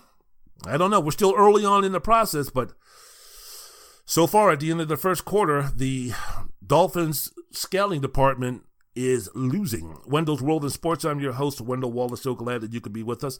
Hey, hey, hey, hey, hey, hey, hey. How about the um, Chicago Bears and Justin Fields, huh? Huh? How about that? Those guys finally look like an offensive football team, huh? Those guys finally look like an NFL football team. Beat Detroit 24-14 to approve and 2-2. Bears head coach Matt Nagy gave up play calling against the Lions. Hallelujah. Offensive coordinator Bill Lazor with the one calling the plays on Sunday against Detroit. First time that Lazor has called plays for the Bears this season, drew up schemes and game plans late in the 2020 season for him. And then that time that he was calling play for the Bears, he, they averaged 27 points and 348 yards per game. Why wasn't he doing this before with uh, Fields? I don't know. And Nagy's up there talking about, yeah, everything is going to still go through him. Well, what does that mean, coach? Just believe me, everything's going to go through me ultimately. What does that mean, coach? Believe me, that's all I'm going to tell you. All right. All right, all right. But Chicago scored touchdowns on their first two possessions, had 373 yards total after being held by Cleveland to 47 yards, which was the ninth lowest total in NFL history. And Justin Fields, who looked like he didn't know what the fuck he was doing out there the week before, went 11 for 19, 209 yards, no touchdowns, one interception, but he looked like a guy where Chicago Bears fans have some hope that finally we have ourselves a fucking quarterback. He made some plays that gave you know, the Bears fans hope that, hey, man, guess what, man? You know, in 2022, 23, 24, 25, 26, we have ourselves a franchise quarterback through a 64 yard pass to Darnell Mooney in the first quarter on second and 11. First drive of the second half after the Lions went three and out, and then after the kickoff, he threw a 28 yard pass to Allen Robinson. Then on second and nine for Detroit's 36 yard line, threw a, a beautiful pass to uh, Bobby Priceland Chicago eventually scored to make it 21 0. We have ourselves a quarterback, possibly. Finally. Goodness gracious. So give it up for Justin Fields in terms of now we can start evaluating this guy. All right. There's going to be games where he's going to stink out loud. There's going to be some games where he's going to be really good. But now we have some consistency here. Now we have something to build upon. Now Nagy is up there still talking about when Andy Dalton is healthy, he's going to be the starting quarterback. Geez, don't flippity flop. I already gave my opinions about that on my prior podcast. My main thing was I don't know what the marching orders are for Uh, Matt Nagy, I don't know in terms of what his expectations are from ownership, from the folks who are signing his check. I don't know if they're saying, look, if you don't win a certain amount of games, regardless of who's playing quarterback, you're going to be fired. I don't know if it's a situation where, look, your job is going to be dependent upon the um, maturation and development of Justin Fields, and we'll give you two years from that. I don't know what it is. I don't know what it's all about. But the way Nagy is talking about when Andy Dalton is going to when Andy Dalton is ready to play with his when he's coming off injury that he's going to be the starting quarterback. To me, it sounds like a guy who's fighting for his job. And if I'm the Bears organization, I don't give a damn about Andy fucking Dalton. Andy Dalton is not going to win me a championship. Andy Dalton is not the future to my organization. Andy Dalton, I'm not looking to make Andy Dalton the face of my franchise a historic franchise like the Chicago Bears with so much meaning and importance in that part of the uh, country, Andy Dalton's not going to be my guy moving forward. It's going to be Justin Fields. So I need to know if you're going to be the coach who's going to be competent enough, who's going to be able to uh, work with Justin Fields and make him the quarterback that we're all dreaming of when we moved up nine spots and gave away some of our draft capital in the future to get this guy. What's Andy Dalton going to do for us? what make us what six and 11, 7 and ten? What the what the hell does that mean? I'd rather go five and twelve with Justin Fields for the entire year than go what eight and nine with Andy Dalton. Either way, we're not making the playoffs, and either way, we're not close to winning a championship. We're never going to win a championship with Andy Dalton as our quarterback. Not this year, next year, or the years moving forward. So I don't know exactly. I don't. I don't know. I'm not in practice. I don't have the acumen or the education or the intelligence or the talent to be a football coach like uh, Matt Nagy has. So I don't know. I don't know the inner workings of what's going on that would make Nagy come up with that decision. But strange from the outside looking in, and with the ignorance factor being in terms of evaluating uh, who's going to be the best quarterback for your team. From a layman's point of view, it sure looked like Justin Fields on every other, you know, in every other definition. But I don't know. I don't know. Wendell's World in Sports. I'm your host, Wendell Wallace. So glad that you could be with us. Hmm. Should I save Urban Meyer for next segment and mix it in with the um, mix it in with college football? I've got uh, Buffalo winning over Houston, forty to nothing. Their third game in a row. They're looking good, man. They are looking good. Yeah, they played Miami. Yeah, they played Washington, and yeah, they played Houston good threesome to get your offensive mojo back, especially if you're Josh Allen. Speaking about Buffalo doing what they need to do, though, combined score of 118 to 21, two of those three games being shutouts. So, yeah, they might have played Miami, Washington, Houston, three teams that are struggling, but they did what they needed to do. And Josh Allen, thanks to those three teams, is starting to round into 2020 uh, form. Last three games, he's completing 65% of his 109 pass attempts. 785 yards, eight, t- eight touchdowns, two interceptions. Against Houston, 20 of 29, 248. Yeah. Balanced offense, running game, going for 421 yards these past three games for Buffalo. Turning it around. Next week game, the Sunday night game against Kansas City. That'll give us a little bit of uh, insight about what's happening with them. And then you got Pittsburgh losing at Green Bay, two teams that seem to be moving in opposite directions. Green Bay improved to three and one. Pittsburgh lost three straight, now one and three. Green Bay is, like I mentioned before, solid, more solid than spectacular the last three games. Played down to the competition in the first half against Detroit. Remember, they were down against the Lions. Jared Goff was throwing the ball all over the place. They now scored them 21 to nothing in the second half for a 35 17 win. Statistically, Aaron Rodgers had a big game, then won a tight game against San Francisco on the road, 30 to 28 on the last second 51 yard field goal attempt by Mason Crosby after giving up the lead on a touchdown pass by Jimmy Jam Garoppolo with 37 seconds left. Aaron Rodgers said no, no, no. And then a solid victory this past Sunday against the Steelers, the reunited duo of Aaron Rodgers and Randall Cobb, who made exquisite Allstate commercials back in the day. Um, hooked up for a couple of scores. Randall Randall had his best uh, game in a couple of seasons. So Aaron Rodgers just like the Packers, as a team, solid, not spectacular, solid. Last three games in this winning streak, 258 yards per game, completing 65 of 93 passes, eight touchdowns, no interceptions. Solid, not spectacular, solid. not going to be speaking about MVP, but solid. You're speaking about Aaron Rodgers. If he plays like this, the chances of Green Bay being contenders for the uh, NFC, solid. You know, they ain't blowing anybody away. They ain't wowing anybody, but a win's a win. They haven't been playing the toughest of competitions, but they're doing what they need to do. Some inconsistencies there, but uh, a win's a win, and they're going to continue to get better. Pittsburgh, on the other hand, everybody was, I'll say it, I'll go ahead and say it, calling out around the world. Are you ready for a brand new beat? Steeler fans were dancing in the street like Martha and the Vandellas, and oh, what a feeling when we're dancing on the ceiling like Lionel Richie. Well, after that game against Buffalo, down the toilet the last three games, the Steelers have gone, losing three straight, failing to score 17 points in each of the game.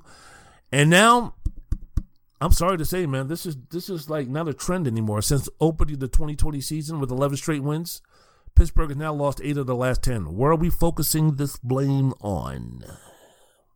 The Hall of Famer. I'm sorry, man. I'm sorry. Steeler fans, I'm sorry, but where else are you going to put it? Where else are you going to put it? Don't give me the coach bullshit. He's not out there coaching. New offensive coordinator, doing nothing. Offensive line, still a work in progress. Defense has been solid. Defense ain't the problem. Defense is not the reason why you've lost eight out of the last 10. I know you don't want to hear it. I know it, but come on, man. Be for real here. The problem is the offense. Where on the offense are we speaking about? You're not going to blame Najee Harris, are you? You're not going to. He ain't the. He ain't the problem. It's not the wide receivers. You're not going to blame them, are you? The offensive line, yeah, okay. Work in progress needs to improve. What's the one person? What's the one position we are we're leaving out here that we need to uh, talk about? That we need to address? Ben Roethlisberger. I made the hey look. I made the. I thought out loud and I told you guys this. When does Pittsburgh say it could be four weeks from now. It could be six weeks from now. I don't know. But when the smoke clears, when you get a little bit more information, do you call up Houston if you're Pittsburgh and say Deshaun Watson? What is what is it going to take? Is it going to? I'm not saying that you definitely make the move, and you know, I'm just I'm just calling you to do due diligence. Hey, you know, Houston, what's happening? Houston, I see that you have a problem here with Deshaun Watson. We might be able to help you out. Talk to me. What's it going to take? Who's your daddy? How much is that? all that stuff. Maybe it's a situation where the phone call only lasts a minute. Like, okay, bye, click. Moving on to another, um, moving on to another possible solution. But you got to do something, man. You got to do something. I mean, Ben Roethlisberger ain't going to get any younger. His arm's not going to get any str- stronger. His athleticism's not going to get any better. He's not going to de-age. What are we going to do here with him? Do we just ride out, hopefully, and they'll turn things around? Eight out of the last 10 they've lost. Eight out of the last 10. What are we going to do? When I come back, yeah, screw it. I'm going to talk about Urban Meyer, and then I'll mix it in with some, um, mix it in with some college football talk. We've got Alabama, we've got Georgia, and we've got everybody else. So, Wendell's World of Sports. This is Wendell's World of Sports. I'm Wendell Wallace speaking let me go ahead and uh, get my groove on, and uh, I'll be right back. Give me that music.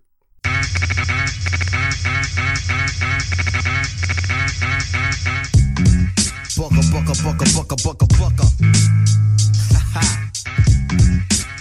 You know the deal. This is though.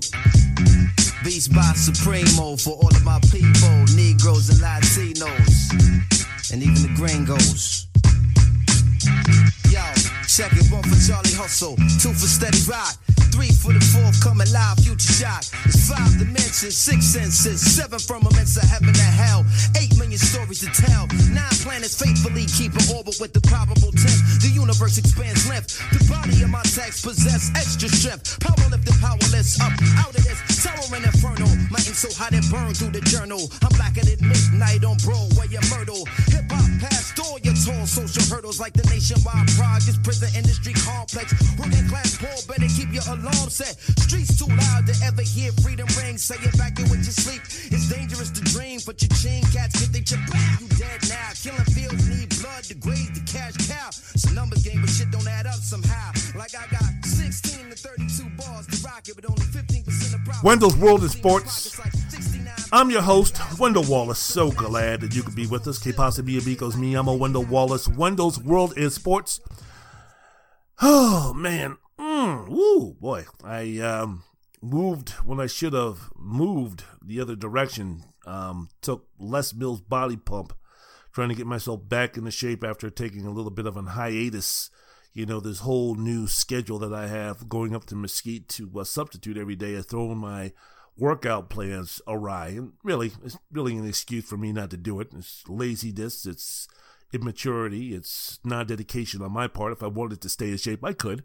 But I'm a, I'm a lazy, worthless, fat piece of shit, so um, I'm paying the price for it. But if I get on a routine of doing it on a consistent basis, I'll stick with it. Once I get on a routine, I'm fine. But once that routine is shattered, once that routine is altered, it's, uh, you know, I can't promise you anything but I'm trying to establish a routine of, you know, when I go up to Mesquite, when I stay overnight, when I come back, when I do my Les Mills body pump and all those type of things. So Monday, I went ahead and I did it, recording this on a Tuesday, and my ass is fucking hurting along with my calves and my quads and my hamstrings. So, you know, oh well. That's what you get for being fat, old, lazy, and uh, all those other things. Wendell's World in Sports. I'm your host, Wendell Wallace. So glad that you could be with us, but I'm single and still really ready to mingle, right? Yeah, sure. Wendell's World in Sports. I'm your host, Wendell Wallace. So glad that you could be with us. Speaking about what's happening in the world of sports. All right, before I get to college football, let me go ahead and tackle this um, Urban Meyer situation. He's at it again, y'all. He's at it again. Urban Meyer said Monday he apologized to his team, his family, and owner Shad Khan after a viral video surfaced over the surfaced over the weekend that showed a young woman dancing close to his lap at his restaurant in Columbus, Ohio. So, all the situation went down. Urban uh, did not fly back to Jacksonville with the team after the game on Thursday night against Cincinnati. Instead, he went to Columbus to visit his grandchildren. All right. Meyer said that he and the family members went to his restaurant, Urban Meyer's Pint House, okay, on Friday night, and that people at a nearby event asked to take photos with him. Okay. But Meyer, where he started getting in a little bit of trouble, and he said it himself, he said he should have left when people tried to get him to dance with them. what? A nine second video showing Meyer sitting with his back to the bar in an Ohio State pullover while a young woman danced close to his lap was posted to social media on Saturday night, and roughly an hour after Meyer uh, news conference on Monday, another video emerged on social media that appeared to show Meyer groping a woman's bottom, his her ass, while he was sitting at the bar. The woman appeared to be wearing the same clothes, jeans, and a white top as the woman in the first viral video. Okay, now we have to find out very something. This is very, very important, and I'm deadly serious about this. The woman who emerged on social media that uh, Meyer was groping, was uh, Meyer was grabbing her ass or whatever. Was the woman attractive? We have got to know because if the woman was butt ugly, he's fired. He's gone. He's out of here. Get him out of here. The woman was good looking, hey, Herb, now we're talking. Now, what really could happen for about 74 million people in this country, if Meyer would grab the woman by the pussy and then, you know, do that, then, you know, he could run as a Republican for the presidency of the United States. And white women would just forgive him, no big deal.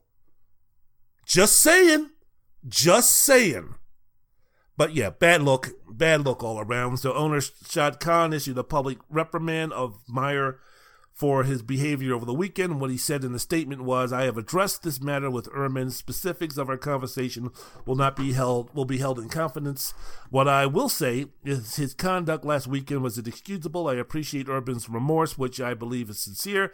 Now he must regain our trust and respect. He has no respect in that locker room. That will require a personal commitment from Urban to everyone who supports, represents, or plays for our team. I am confident he will deliver. Based on what? Um, bad decision. It's not the worst thing in the world. It's not the most horrible thing in the world. I mean, I, I don't, I don't, I don't know what his wife thinks about that. The fact that uh, he was shown groping another woman. I mean, I'm quite sure that he has a lot bigger problems dealing with that at home with his wife than maybe with the uh, fellas on the team and such. I mean, both are a big deal, but you know, what makes this story big and why it's another example of hiring Meyer being a mistake. It's just another example of so far with him being the coach of the Jaguars. Another example of the history of failures, the repeated failures of Meyer to be of being an NFL head coach because of his lack of awareness, his lack of common sense. Look, man, if Jacksonville, every oh, this is terrible, this is horrible, it's a fireable offense. If Jacksonville was four and zero oh or three and one, and Meyer was showing signs that he could have success as an NFL head coach, this wouldn't be a big deal. Really, it wouldn't be that big of a deal. It'd be eye opening. It'd be a uh, little juicy story. It would be, mm, ain't that something? But you know, the stuff about, you know, this is a fireable offense and this is an embarrassment and, you know, he had to apologize and do all these type of things. This is all based on the fact that he is failing miserably as a NFL head coach. This is what all this t- in, uh, ties into. And the fact that he doesn't realize that he has a team that doesn't trust him, not based on what he does, what he did on this past weekend, because of other things like, oh, I don't know, um, you know, hiring a staff where he's hiring some of his buddies from college with no coaching experience, and they're not listening to the guys who have NFL coaching experience, having dysfunction, having mistrust uh, within the uh, confounds of the uh, of the um, the workplace of the organization. Uh, for the Jaguars, the fact that he hired a racist and a bully as the strength and conditioning coach. The fact that he gave his buddy Tim Tebow an opportunity to try to make the squad as a tight end when he's never played that position before. All of those things tie into the fact that what he did on Friday makes it look a lot worse than what it really is. Look, he went out for a drink. He went out to his own place up there in Columbus and he started, you know, saying hello to a female that wasn't his wife. Okay, that's, you know, that in, in, in, in the, in the NFL, where the minority hiring practices are beyond atrocious with the whole Colin Kaepernick situation, the ties to the con man piece of shit that was the president for the past four years, the owners taking their side on uh, such things in terms of cultural uh, issues and such. The NFL has so many other embarrassing uh, things that they can be embarrassed about. I mean, shall we also mention the fact of the uh, uh, players getting in trouble and other things, domestic violence and, and other things? What Urban Meyer did was, you know, was it, it was a bad look. It was a poor judgment, but it wasn't something that should be garnering all of this attention. He's getting this attention because of the pattern of poor decisions and lack of awareness of uh, of of the situations that he's doing. Again, if he was 4 0, 3 1, no big deal. For coaches like Bill Belichick, Mike Tomlin, Sean McVay, Sean Payton, even Sean Payton, who got suspended for a year because of Bounty Gate. Andy Reid, these coaches could get away with this behavior. Again, would it be ha ha he he? Would it be something where it's like naughty, naughty, naughty? Would it be that type of thing? Yes. But if Bill Belichick was caught on video, you know, doing some shit like this, if Mike Tomlin, maybe with the Steelers organization, it's a little bit different because of the uh, culture of that organization, might be a little bit different. But fireable?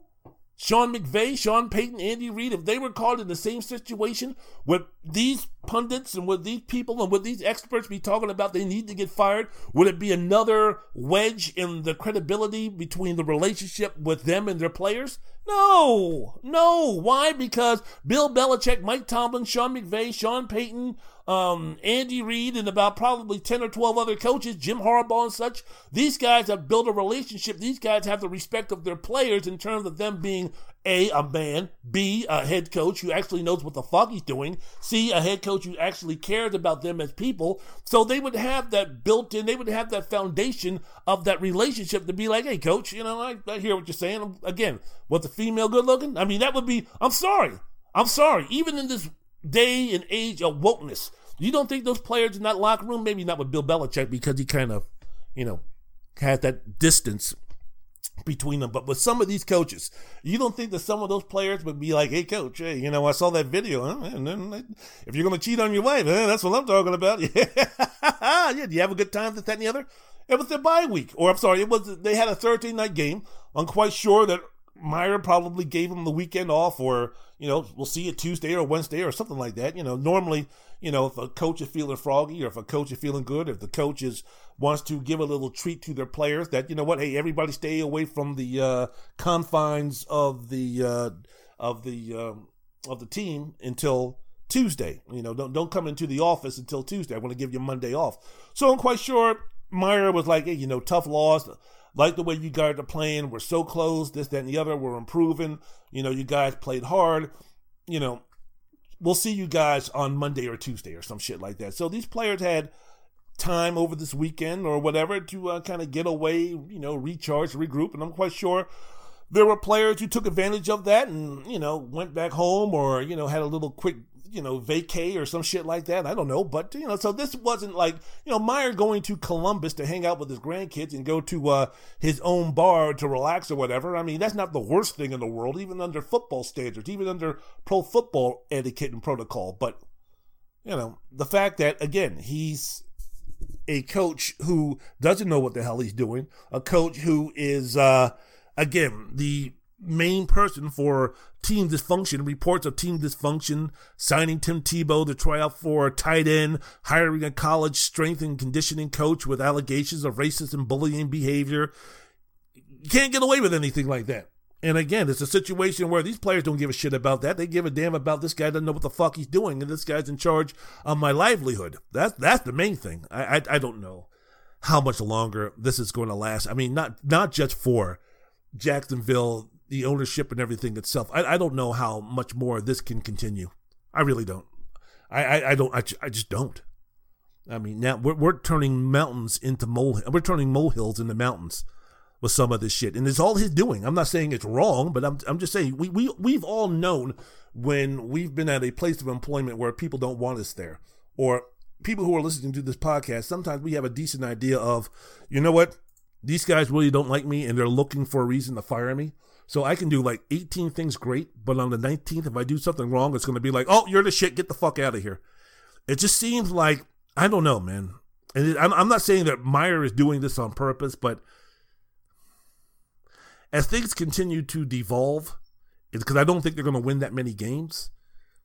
I just think instances like this are just going to be again part of the entire plate or the or the or the entree of, you know, Shasta Khan having to eat the decision of, man, we hired this guy, we got to fire this guy. One year. It's been done before. See Steve Wilks, who have been uh, fired after one year. The experiment didn't work. So far, it's not working. I don't know exactly what's going to be happening, but you tell me where the turnaround is going to be with this guy and with this team and with the trust. If you start winning, all of this will be forgiven. If you start doing what you're supposed to be doing, all of this will be forgiven. But Urban Meyer at 57 years old. Is he going to change? Do people change, especially as successful as he's been? I don't know.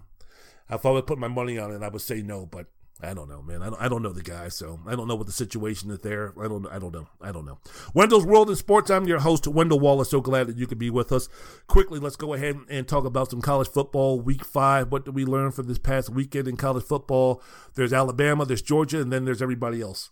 Congrats Number one, Bama beat number 12, Mississippi.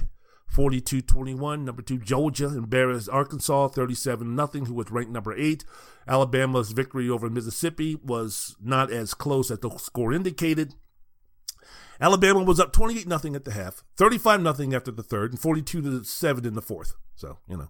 Brian Robinson Jr. rushed for 171 yards, four touchdowns. Bryce Young went 20 of 26, 261, two touchdowns. Dominance Holmes, Alabama had 27 first downs, went 9 for 17 on third and fourth downs, while Mississippi early in the game couldn't couldn't make a fourth down to save their lives. The team controlled the clock, speaking of Alabama, for almost 38 minutes. It was domination. Now, Next Saturday in prime time, they play Texas A&M, which was supposed to be like a ooh, hey, maybe we're no, no. Texas A&M without their starting quarterback lost their second game in a row, losing to Mike Leach, 26-22 Mississippi State. So let me take a look at the remaining games for Alabama after A&M at Mississippi State, Tennessee, LSU, LSU, jeez, who lost to Auburn. New Mexico State, Arkansas, and at Auburn. You know, I take a look at this I don't know, man. I take a look at the schedule. Auburn, maybe. Bo Nix goes nuts. I don't know. I do you see anything here that might resemble a threat to uh, Alabama? New Mexico State, no. Arkansas, I mean, the way they played against Georgia, are they going to be able to keep up? I don't know. Don't see it. So I'm taking a look. Maybe Auburn. Who knows? I think Auburn has the athletes, but uh, and Bo Nix might play out of his might play out of his nicks, but other than that, I don't see anything stopping Alabama from going undefeated. But week after week, you never know. Georgia, you know what? Georgia might be the best team in the country if you really think about it, just based on performance. Because not only did they beat then might be flawed, might be overrated, but they then beat a top five team in Clemson to begin the season, and then they just put a whooping on whoopings on Arkansas, who came in uh, red hot, number eight in the country, beat them 37 to nothing. They did in Alabama on an opponent, speaking of Georgia, 37 to nothing. And they did it without their starting quarterback, JT Daniels. you know, Zamir White rushed for two touchdowns, recovered a block for another score. Stetson Bennett, 7 for 11 for 72 yards. Good enough. Good enough. Georgia ran for 273 yards, controlled the ball for 36 minutes, and had 22 first downs and they've got the best defense in the country by far. So the question is, if, if, if Georgia can go ahead, mow down everybody else, sets up the game of the century for the SEC championship game between Alabama and Georgia neutral field, really not the game of the century because both teams, if they wind up undefeated, are both going to the college football playoff. So that's not really going to be the quote unquote game of the century. But when Georgia, when or if Georgia and Alabama play in the SEC championship game, the question will be in terms of the game itself. How much is there a difference between Bryce Young and JT Daniels or Stetson Bennett, the quarterbacks between, you know, uh, uh, Bryce Young, Alabama, Daniels, Bennett, Georgia? How much is the difference between those two compared to the gap between the Alabama and Georgia's defense? So, what I'm trying to say is, how much better is Bryce Young to Georgia's defense? And what can JT Daniels and Stetson Bennett do in terms of being just somewhat competent to say Georgia's defense is like, look, if you guys can just put some points on the board, man, just give us 24.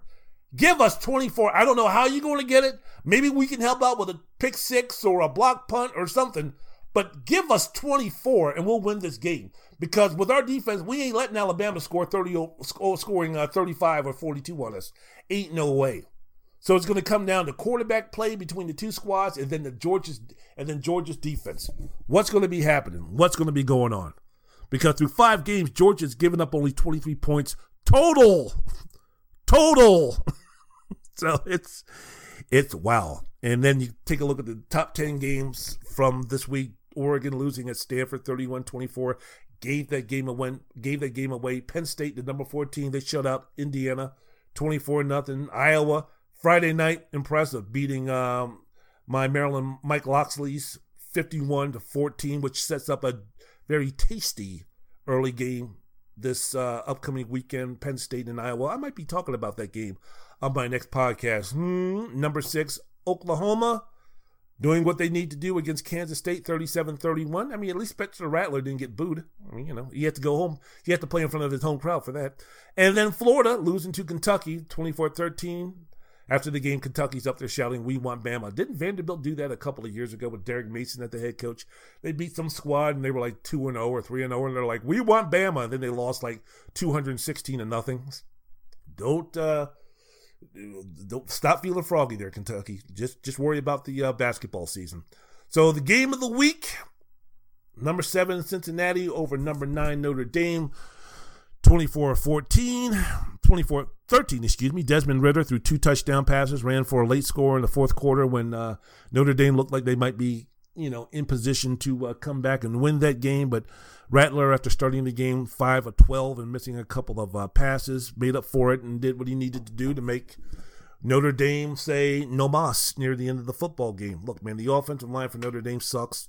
The quarterback was the uh, thing that uh, sunk Notre Dame and their chances of winning this game. Drew Pyne, 9 for 22, 143 yards. Jack Coan, who we replaced, went 14 to 22 for 114 yards. The running game, because of the poor offensive line and lack of uh, skill players, did nothing. 84 yards and 28 carries, 3 yards per rush. So we take a look at the new top 10 very quickly because we got Alabama number one, Georgia number two, Iowa is number three, Penn State number four, Cincinnati number five, Oklahoma number six, number seven, Ohio State, Oregon number eight, Michigan number nine, and BYU number 10. So the question that comes from the Notre Dame Cincinnati game the Cincinnati have a real chance? Seriously, do they have a real chance of getting into the playoffs? How much chaos would have to happen for Cincinnati to uh, get into the playoffs? And how much bullshit is going to have to happen for Cincinnati not to get into the playoffs? Because depending upon what happens, the SEC champion, if, if everything goes the way it's supposed to go, or looks like it's going to be going, you're going to have two teams from the SEC. You're going to have Georgia, you're going to have Alabama. Then you're going to have to have a conference winner from either the Big Ten, the Big 12, or the Pac 12 being there, right? So that's going to take up another spot. So where did that leave the fourth spot? What are we going to do here? Because depending upon what happens, it could be Oklahoma. Depending upon what happens, it could be someone from the Big Ten. I mean, if you take a look at the schedule for Cincinnati, that's it. So their best win is going to be against, um, their best win is going to be against Notre Dame. And what's going to be happening with Notre Dame because they don't play anybody either. So they've lost one game. What's happened if they lose to Stanford? Speaking of Notre Dame, what happened if they slip up one more time? From a committee that I don't know, I'm not in there, and I never, you know, had an interview with them, and I didn't give them truth serum. But my estimation, my guess is that they really they really aren't interested in having Cincinnati in the Final Four when they can have a team from one of the Power Five conferences. And I'm quite sure the members of the Power Five conferences, no matter how good a Cincinnati or a non-Power Five school is, they don't want them to uh, take their place in the college football championship, championship, especially if you're speaking about a conference like the Pac-12 who hadn't had a member in that playoff for years and you're speaking about two teams from the SEC. I mean, there's going to be a conference or two that's going to be butthurt to the utmost if a Cincinnati is going to be getting in over one of the teams from their conference, which might be a good thing because it might constitute that the um, um, that the, that college football does move to a 12 team playoff. But you take a look here, what, what's going to be happening? I mean, if Oregon doesn't lose again, is their resume going to be better than Cincinnati? If Iowa or Penn State. What happens with Ohio State? Ohio State's on the outside looking in. What's happened if they run the table? And their only loss is to uh, Oregon, and they go ahead and they beat Penn State, and they go ahead and they beat Iowa in the championship game, and they go ahead and beat Michigan. That resume is going to be more impressive than Cincinnati. So for me, I said it before previewing this game that Cincinnati would have to blow out Penn State. Excuse me, they would have to blow out Notre Dame. I mean, put a whooping on them like uh, like Georgia did Arkansas, or like Alabama did Mississippi, only worse. For I think the committee to really sit there and say, man, you know what? I mean, you know, regardless, Cincinnati is a damn good team because Cincinnati doesn't play anybody else. Their two major wins are Indiana and Notre Dame. Indiana is hovering around 500 right now. So at the end of the season, what does beating Indiana mean? Not much, especially again, if you have resumes like Oregon or Ohio State or Oklahoma or Michigan or Iowa or Penn State who are going to have multiple opportunities to uh, put um, top 10 schools on their mantelpiece all over their fireplace. So I don't know. I thought that uh, it was a nice game. I think Cincinnati in a 12 team playoff would be more, des- more than deserving. But in a situation like this, unfortunately, I don't think that uh, the win over Notre Dame was impressive, impressive enough for them when everything is all said and done, unless there's complete chaos, unless Oregon loses, unless Penn State loses once or twice, unless Iowa loses once or twice, unless Oklahoma loses. I mean, it's going to have to be complete chaos. Alabama, Georgia. I don't even think Alabama and Georgia losing would um, help the causes of Cincinnati. I think Alabama and Georgia are so entrenched in the one and two position. I don't think that uh, anything can move them out of danger, out of uh, the possibility of, of competing seriously for a playoff spot. So what does that leave Iowa, Penn State? I mean, it would have to be complete. Uh, uh, it would have to be complete and total chaos. Like uh, like Penn State not only losing to Ohio State, but then losing to a Northwestern or losing to a Michigan State. Michigan, Ohio State would have to lose to Michigan. That would knock them out. But Michigan then would have to lose to a a team in the Big Ten and then lose in the championship game of the conference. So I don't know. In that conference championship winner in the Big Ten, would they supersede Cincinnati and get into the final uh, spot for the playoffs. So all of these things are still to be determined, but good chance for or good opportunity, good weekend for Cincinnati. But in the long term, that victory over Notre Dame, when it comes down to the selection committee, when everything is all said and done for the Four teams in the college football playoffs. Unfortunately, Cincinnati is going to fall just short.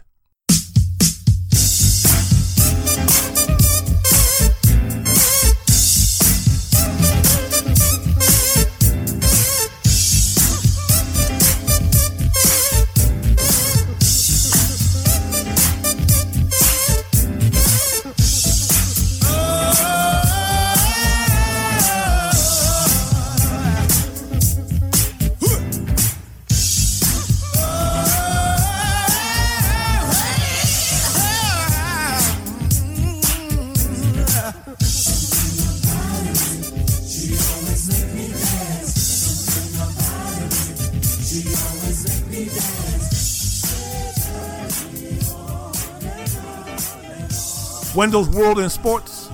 I'm your host, Wendell Wallace. So glad that you could be with us. Bring me that P Funk. Thank you very much, George. Final segment of the podcast. Thank you very much for staying with me and listening to uh, what I have to say in terms of what's happening in the world of sports very quickly because I got a limited amount of time because I have to get ready for school tomorrow. I just want to go ahead and speak about the uh, NBA. I'm not going to be speaking about the Lakers. I'm not going to be speaking about who's going to be winning the championship. I'm not going to be speaking about some of the moves that were made in the uh, preseason or the offseason in terms of the free agency signing. So I'm going to leave the Chicago Bulls alone. I'm going to be leaving some of the teams that made a lot of acquisitions alone. I'm going to be leaving thoughts about the um, draft picks. I'm going to be leaving Cade Cunningham, who I guess what sprained his ankle or some nonsense like that in a uh, practice, so he's going to be missing a few days for Detroit. So I'm going to be leaving that stuff alone. I'm going to be leaving talk about the Golden State Warriors and Klay Thompson's returning, and going to be leaving all the trade talks with Ben Simmons and Bradley Beal and and uh, Damian Lillard alone, even though Beal and Lillard have not mentioned anything about being traded. All they've talked about is how much they want to uh, stay with their organization, but everybody's just on the assumption because of the teams that they're playing on and the directions that they're going. Two guys, and Beal and Lillard, who want to win a championship and talking about winning a championship. It's like, well, if you want to win a championship, why in the world are you going to be staying with teams, with franchises that are not going anywhere towards that goal with Portland and my Washington Wizards? So the vultures are circling in terms of when is it going to be the time when Lillard or Beal say, you know what, I've had enough. You're right. Time for me to get out of here. So I'll leave all of that discussion talk for my next podcast. I keep saying that next podcast, next podcast when it comes to the uh, NBA because the season starts and on the 21st, I believe a Thursday, I think with the um, who's playing? Who's playing on the uh, opening day? I know Miami is playing Milwaukee, I think. Who? What's the TNT game? Dallas at Atlanta and the Clippers at Golden State on TNT. And Milwaukee's going to be at Atlanta. So, yeah, in the next couple of weeks, the loves of my life are going to be starting the season, the NBA. So, I will definitely be getting into that because there are some juicy, juicy storylines and situations that I want to be getting into. But I just want to talk about what's happening with this whole vaccination thing with the NBA. 95% of the players say, or the league says 95% of the players are vaccinated. Okay. But you've got some um, very loud dissidents of not getting vaccinated. And at the head of the list, surprise, surprise, the usual suspect. Kyrie Irving talking about, hey, you know what? I don't want to talk about it. It's a personal decision about whether I'm vaccinated or not. Now, playing for the Nets and playing for the Brooklyn Nets in Brooklyn, the state of New York, Bill de Blasio, the mayor, have uh, issued a situation where, like, look, you're not vaccinated, you can't go to work. So, you know, it's a situation where if Kyrie Irving is not vaccinated, and by all accounts he's not vaccinated, there could be a situation where Kyrie Irving is not going to be available for the Brooklyn Nets during their home games. So we don't know. I don't know. No one knows. I'm quite sure Steve Nash doesn't know. Uh, Joe Tsai, the owner of the Nets, doesn't know teammates don't know. They don't know exactly what the next move of Kyrie Irving's is going to be.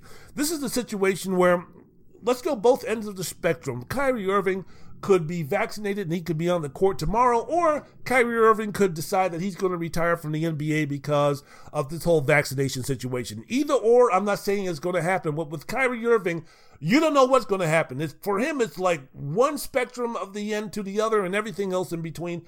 And you don't know what's going to do, man. Kyrie Irving could decide, um, let me see, I'm recording this now at 7.20 Pacific Standard Time. Kyrie Irving out there in San Diego could decide, you know what, I'm going to go ahead and get the vaccine at 720, and then at 725 decide to say, you know what, I changed my mind, I'm not going to get the vaccine, and if that means I'm going to have to retire, then I'm going to have to retire. With Kyrie Irving, you, you don't know what's going to happen. They're not going to trade Kyrie Irving because the Kyrie Irving has made um, statements like, if I do get traded from the Nets, I'm not going to report. I'd rather retire than go ahead and report. With other players who say some shit like that, it might be like, oh yeah, well we'll see. With Kyrie Irving, you have to kind of believe it because Kyrie Irving, the unique individual that he is, dances and goes to his goes to the beat of his own drum. So you don't know. That's a good thing and that's a bad thing when you're dealing with Kyrie Irving. Um, my my whole situation with him, my whole situation with Bradley Beal, and my whole situation with these guys, Jonathan Isaac of the Orlando Magic, Andrew Wiggins, who did finally get vaccinated, so he'll be able to play for the Golden State Warriors. My, my whole situation with these guys who aren't getting vaccinated and then use the, well, it's a private decision, it's a, you know, personal decision. No, it's not, man. Tell, tell me the reason why. Now, you don't have to go into great detail, and of course, you don't have to be as bland as saying, "Well, you want me to go into detail? Let me. I'll go into detail on why I didn't get the vaccine. Vaccine because I don't want to. Next question. But what what's the reason why? I'm interested in knowing what the reason why. Because depending upon what the reason, it's a situation where, look, if you're a man, if you're strong, if you're strong in your convictions, let me know. Maybe it's a situation where, look, well, I have a you know immune deficiency, or my immune system doesn't react well to vaccines, and that's the reason why I'm not doing it. Or okay, I understand that, but I'm just curious and interested to find out why. Why? Because you don't trust the government? Because this is something that uh, someone is telling you to do? They're taking away your freedom and liberties? I mean, what what's the reason? Good decision, bad decision? I mean, Bradley Beal's talking about, well, if you get the vaccine, you still get sick. Okay, but but Bradley, that's not one of the main reasons why you're going to get the vaccine. It, it, it's more than just that. It's more than just that. So come on, man, you got to give me a little bit something more than you know. I'm going to be letting my teammates down, and I'm going to be, um, you know, what what you do with your money, and you know, I'm not into you know evaluating. I'm not into giving my thoughts and opinions about you know these guys. If, if this is the stand, if this is the hill they're going to die on, and it means giving up their salary, it's not my decision. It's not my place. You know, it's none of my business to you know, tell these people, you know, you should be concerned about how much money you make. You should be, hey, that's your chicken. You know, that's your cheddar. Now you do what you need to do. It's none of my business in terms of that situation. You know, if you're doing this for, you know, I'm, I'm not going to criticize you one way or the other if, you know, this is going to mean that it's going to cost you paychecks. You know, Kyrie Irving, it could cost him, you know, in upwards of about what three hundred and seventy thousand dollars if he doesn't get vaccinated and he starts missing game checks. I'm not going to criticize the man for that because you know what? It's his money, not mine. But I, I will criticize him in the sense that, hey man, I mean, you know, this is a situation where you know you're, you're kind of letting your teammates down. Your teammates need you. So what's going to be happening? Now, maybe the Brooklyn Nets will keep saying everything's going to work out fine. We're not panicking. We're not worried. Maybe it's a situation where it's like, look, Kyrie can go ahead and do what he needs to do in October and November and maybe December. And maybe there's enough time when he finally comes back, when he finally decides to get the vaccine or whatever, when he finally rejoins a team that, you know, we're talented enough and we have enough time to where we don't need 82 games to blend and mesh and, and gain chemistry and all those type of things. Maybe we need 40 games. Maybe we need only 50 games. I mean, hell, if it wasn't for Kevin Durant shooting a two instead of a three and James Harden uh, laboring at 30% and, and uh, Kyrie missing the series against Milwaukee because of injury, maybe it's a situation with the limited amount of time that those guys played together that maybe they still would have won the championship. So it's a there's a argument to be made right there, considering that. So, you know, Steve Nash and these guys, I mean, they, I, I don't know if anybody really has the finger on the pulse of what Kyrie Irving wants to do or what he's doing, but just for all those guys, I would just like to find out why. Really, I got vaccinated because, you know what? What's the worst thing? It's supposed to be, for me, getting vaccinated is because, you know, I have a mother who I'm going to be visiting and she's 87 years old and I don't want her to get sick. I'm around people who I don't want to get sick. I don't want to be uh, a situation where I'm going to be compromising myself where I could get sick by not getting vac- vaccinated. Folks who know exactly what's going on, smart people who kind of do this for a living, smart people much smarter than me are telling me in terms of who are in, in this business of trying to find out how to deal with these viruses and such are saying that you know what? Taking this, this vaccine will help. Taking this vaccine will get us back to normal. All right. So for me what's the worst taking a vaccine?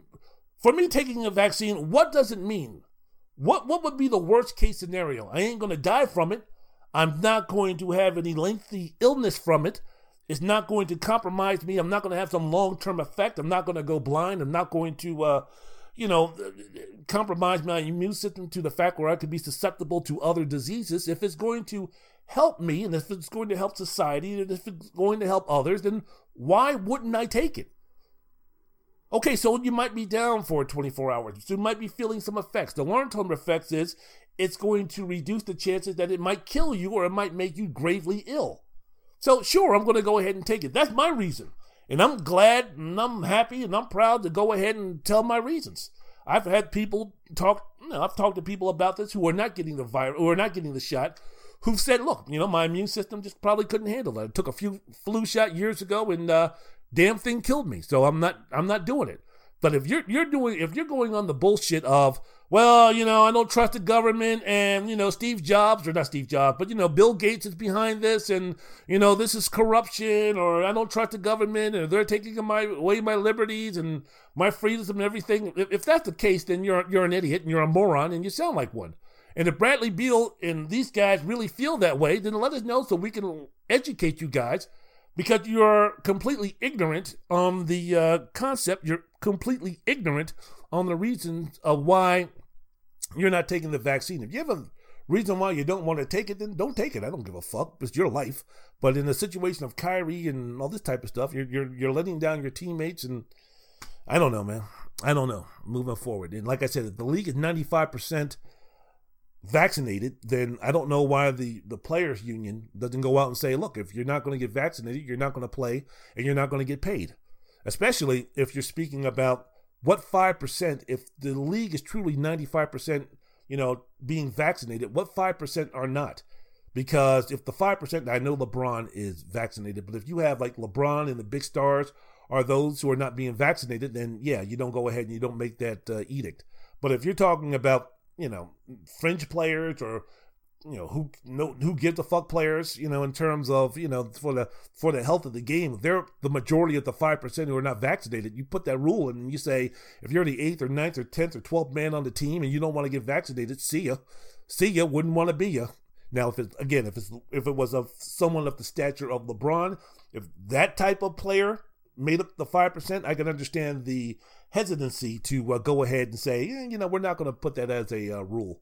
But uh, you know, the, the, the the majority of the players who uh, you know basically run this league, the Chris Pauls and the LeBrons and the superstars of the world, they kind of dictate to the uh, rank and file what is culture, culture, and what is not culture when it comes to the NBA. So if Chris Paul and those guys are vaccinated, I don't know why they wouldn't flex their muscles a little bit more to say, hey, look, if you're not going to be vaccinated, then guess what? You ain't getting paid. So there you go. So interesting, very interesting. All right, that's good enough for me. I'm going to end this bad boy, and I'm going to end this bad boy with this. I was watching I was scrolling through what's going to be on PBS tonight because I wanted to see if Frontline, my favorite show, is going to be on tonight, which is not.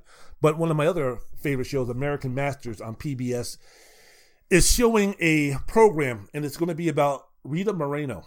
And for those who don't know who Rita Moreno is, this woman is flipping unbelievable. She was um, an actress, a dancer, Tony Award winner. I mean, she's been around forever. I mean, she was. Uh, I forgot the name of her character on West Side Story, but um, she was fucking amazing. This woman was so doggone sexy. I hate to say was because you know that's showing ageism, but she's in her eighties. Know, don't mean to, you know. I mean, someone in their thirties, someone in their twenties, someone in their forties, someone in their late forties, someone in their eighties.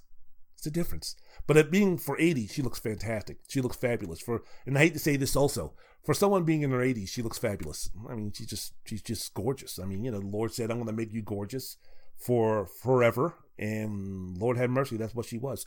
So um, I am definitely going to be watching that. I mean, she was sexy. Marlon Brando and her had a torrid relationship, but you know, we speak about Marilyn Monroe when we speak about six, sex symbols of the past, and we you know go to the uh, same old bullshit, you know, of the um, Jayne Mansfield who was sexy, and the um, Marilyn Monroes and the Audrey Hepburns and uh, and Lana Turners of the world, the Ingrid Bergmans of the world, who were all very attractive women. They always leave out females like uh, Rita Moreno and Dorothy Dandridge and such, and, but then they were just as gorgeous, just as attractive, just as talented as any of them white women that are always plastered um, and talked about. I guess we should talk about Rita Moreno a little bit more in our history books, but you know, fucking fools out there with their critical race theory bullshit, you know, don't want to uh, have the youngsters, they don't want to have white folks, the, the white kids, you know, realize that, you know, white folks did something wrong back in the day. So we're going to try to erase all that nonsense and just say, don't worry about it. It's just the black and Hispanics have a you know have a have a thing about it. But uh, that's what I'm going to end with. I'm going to end with uh, America from the uh, from West Side Story. Awesome movie. Enjoyed the movie, even though again you have white folks playing Puerto Ricans. I mean, um, Natalie Wood playing the lead role. I don't know why they didn't do a remake of that and have Jennifer Lopez as one of the uh, stars. You know, kind of do it right in terms of West Side Story and making it right in terms of look, if you're going to be talking about a white gang and a Puerto Rican gang, well, then how about for the Puerto Rican gang, we actually have as actors and actresses Puerto Ricans? How about that? So, uh, yeah, I'm going to end the end the program today with America. And it's interesting, this movie was made in 1961, and 60 years later, the stuff that they were singing and dancing about in this clip that I'm going to show you is still prevalent today, not just with the black community, but also with the Latino and Hispanic and Mexican and other such communities. And for those who want to YouTube this song, go to 233. Uh, two minutes and 33 seconds of the song. First of all, the choreograph the choreography is unbelievable. These folks dancing are just so flippin' talented. It's unbelievable. But watch Moreno, the look she gives at the 233 mark. So flippin' sexy. Goodness gracious sakes alive. No wonder Marlon Brando went nuts and every other um, Hollywood star. The woman still is, and just, just, just a national treasure and, and a legend, a living legend that more people should know more about. The sexy, the unbelievable, the highly talented Rita Moreno. We're going to be ending the program, a special dedication going out to her in America. Wendell's World is Sports. Thank you very much for listening. Miss Moreno, in that wonderful song of theirs, take it away. I like to be in America. Okay, by me in America. Everything free in America. For a small fee in America. Buying credit is so nice. One look at us and they charge twice. I have my own washing machine. What will you have though to keep clean? Skyscrapers bloom in America. Cadillac zoom in America. Industry boom in America. Wealth in a room in America. Lots of new housing with more space. Lots of doors slamming in our face. I'll get a terrace apartment. Better get rid of your accent. Life can be bright in America. If you can fight in America. Life is alright in America. If you're all white in America.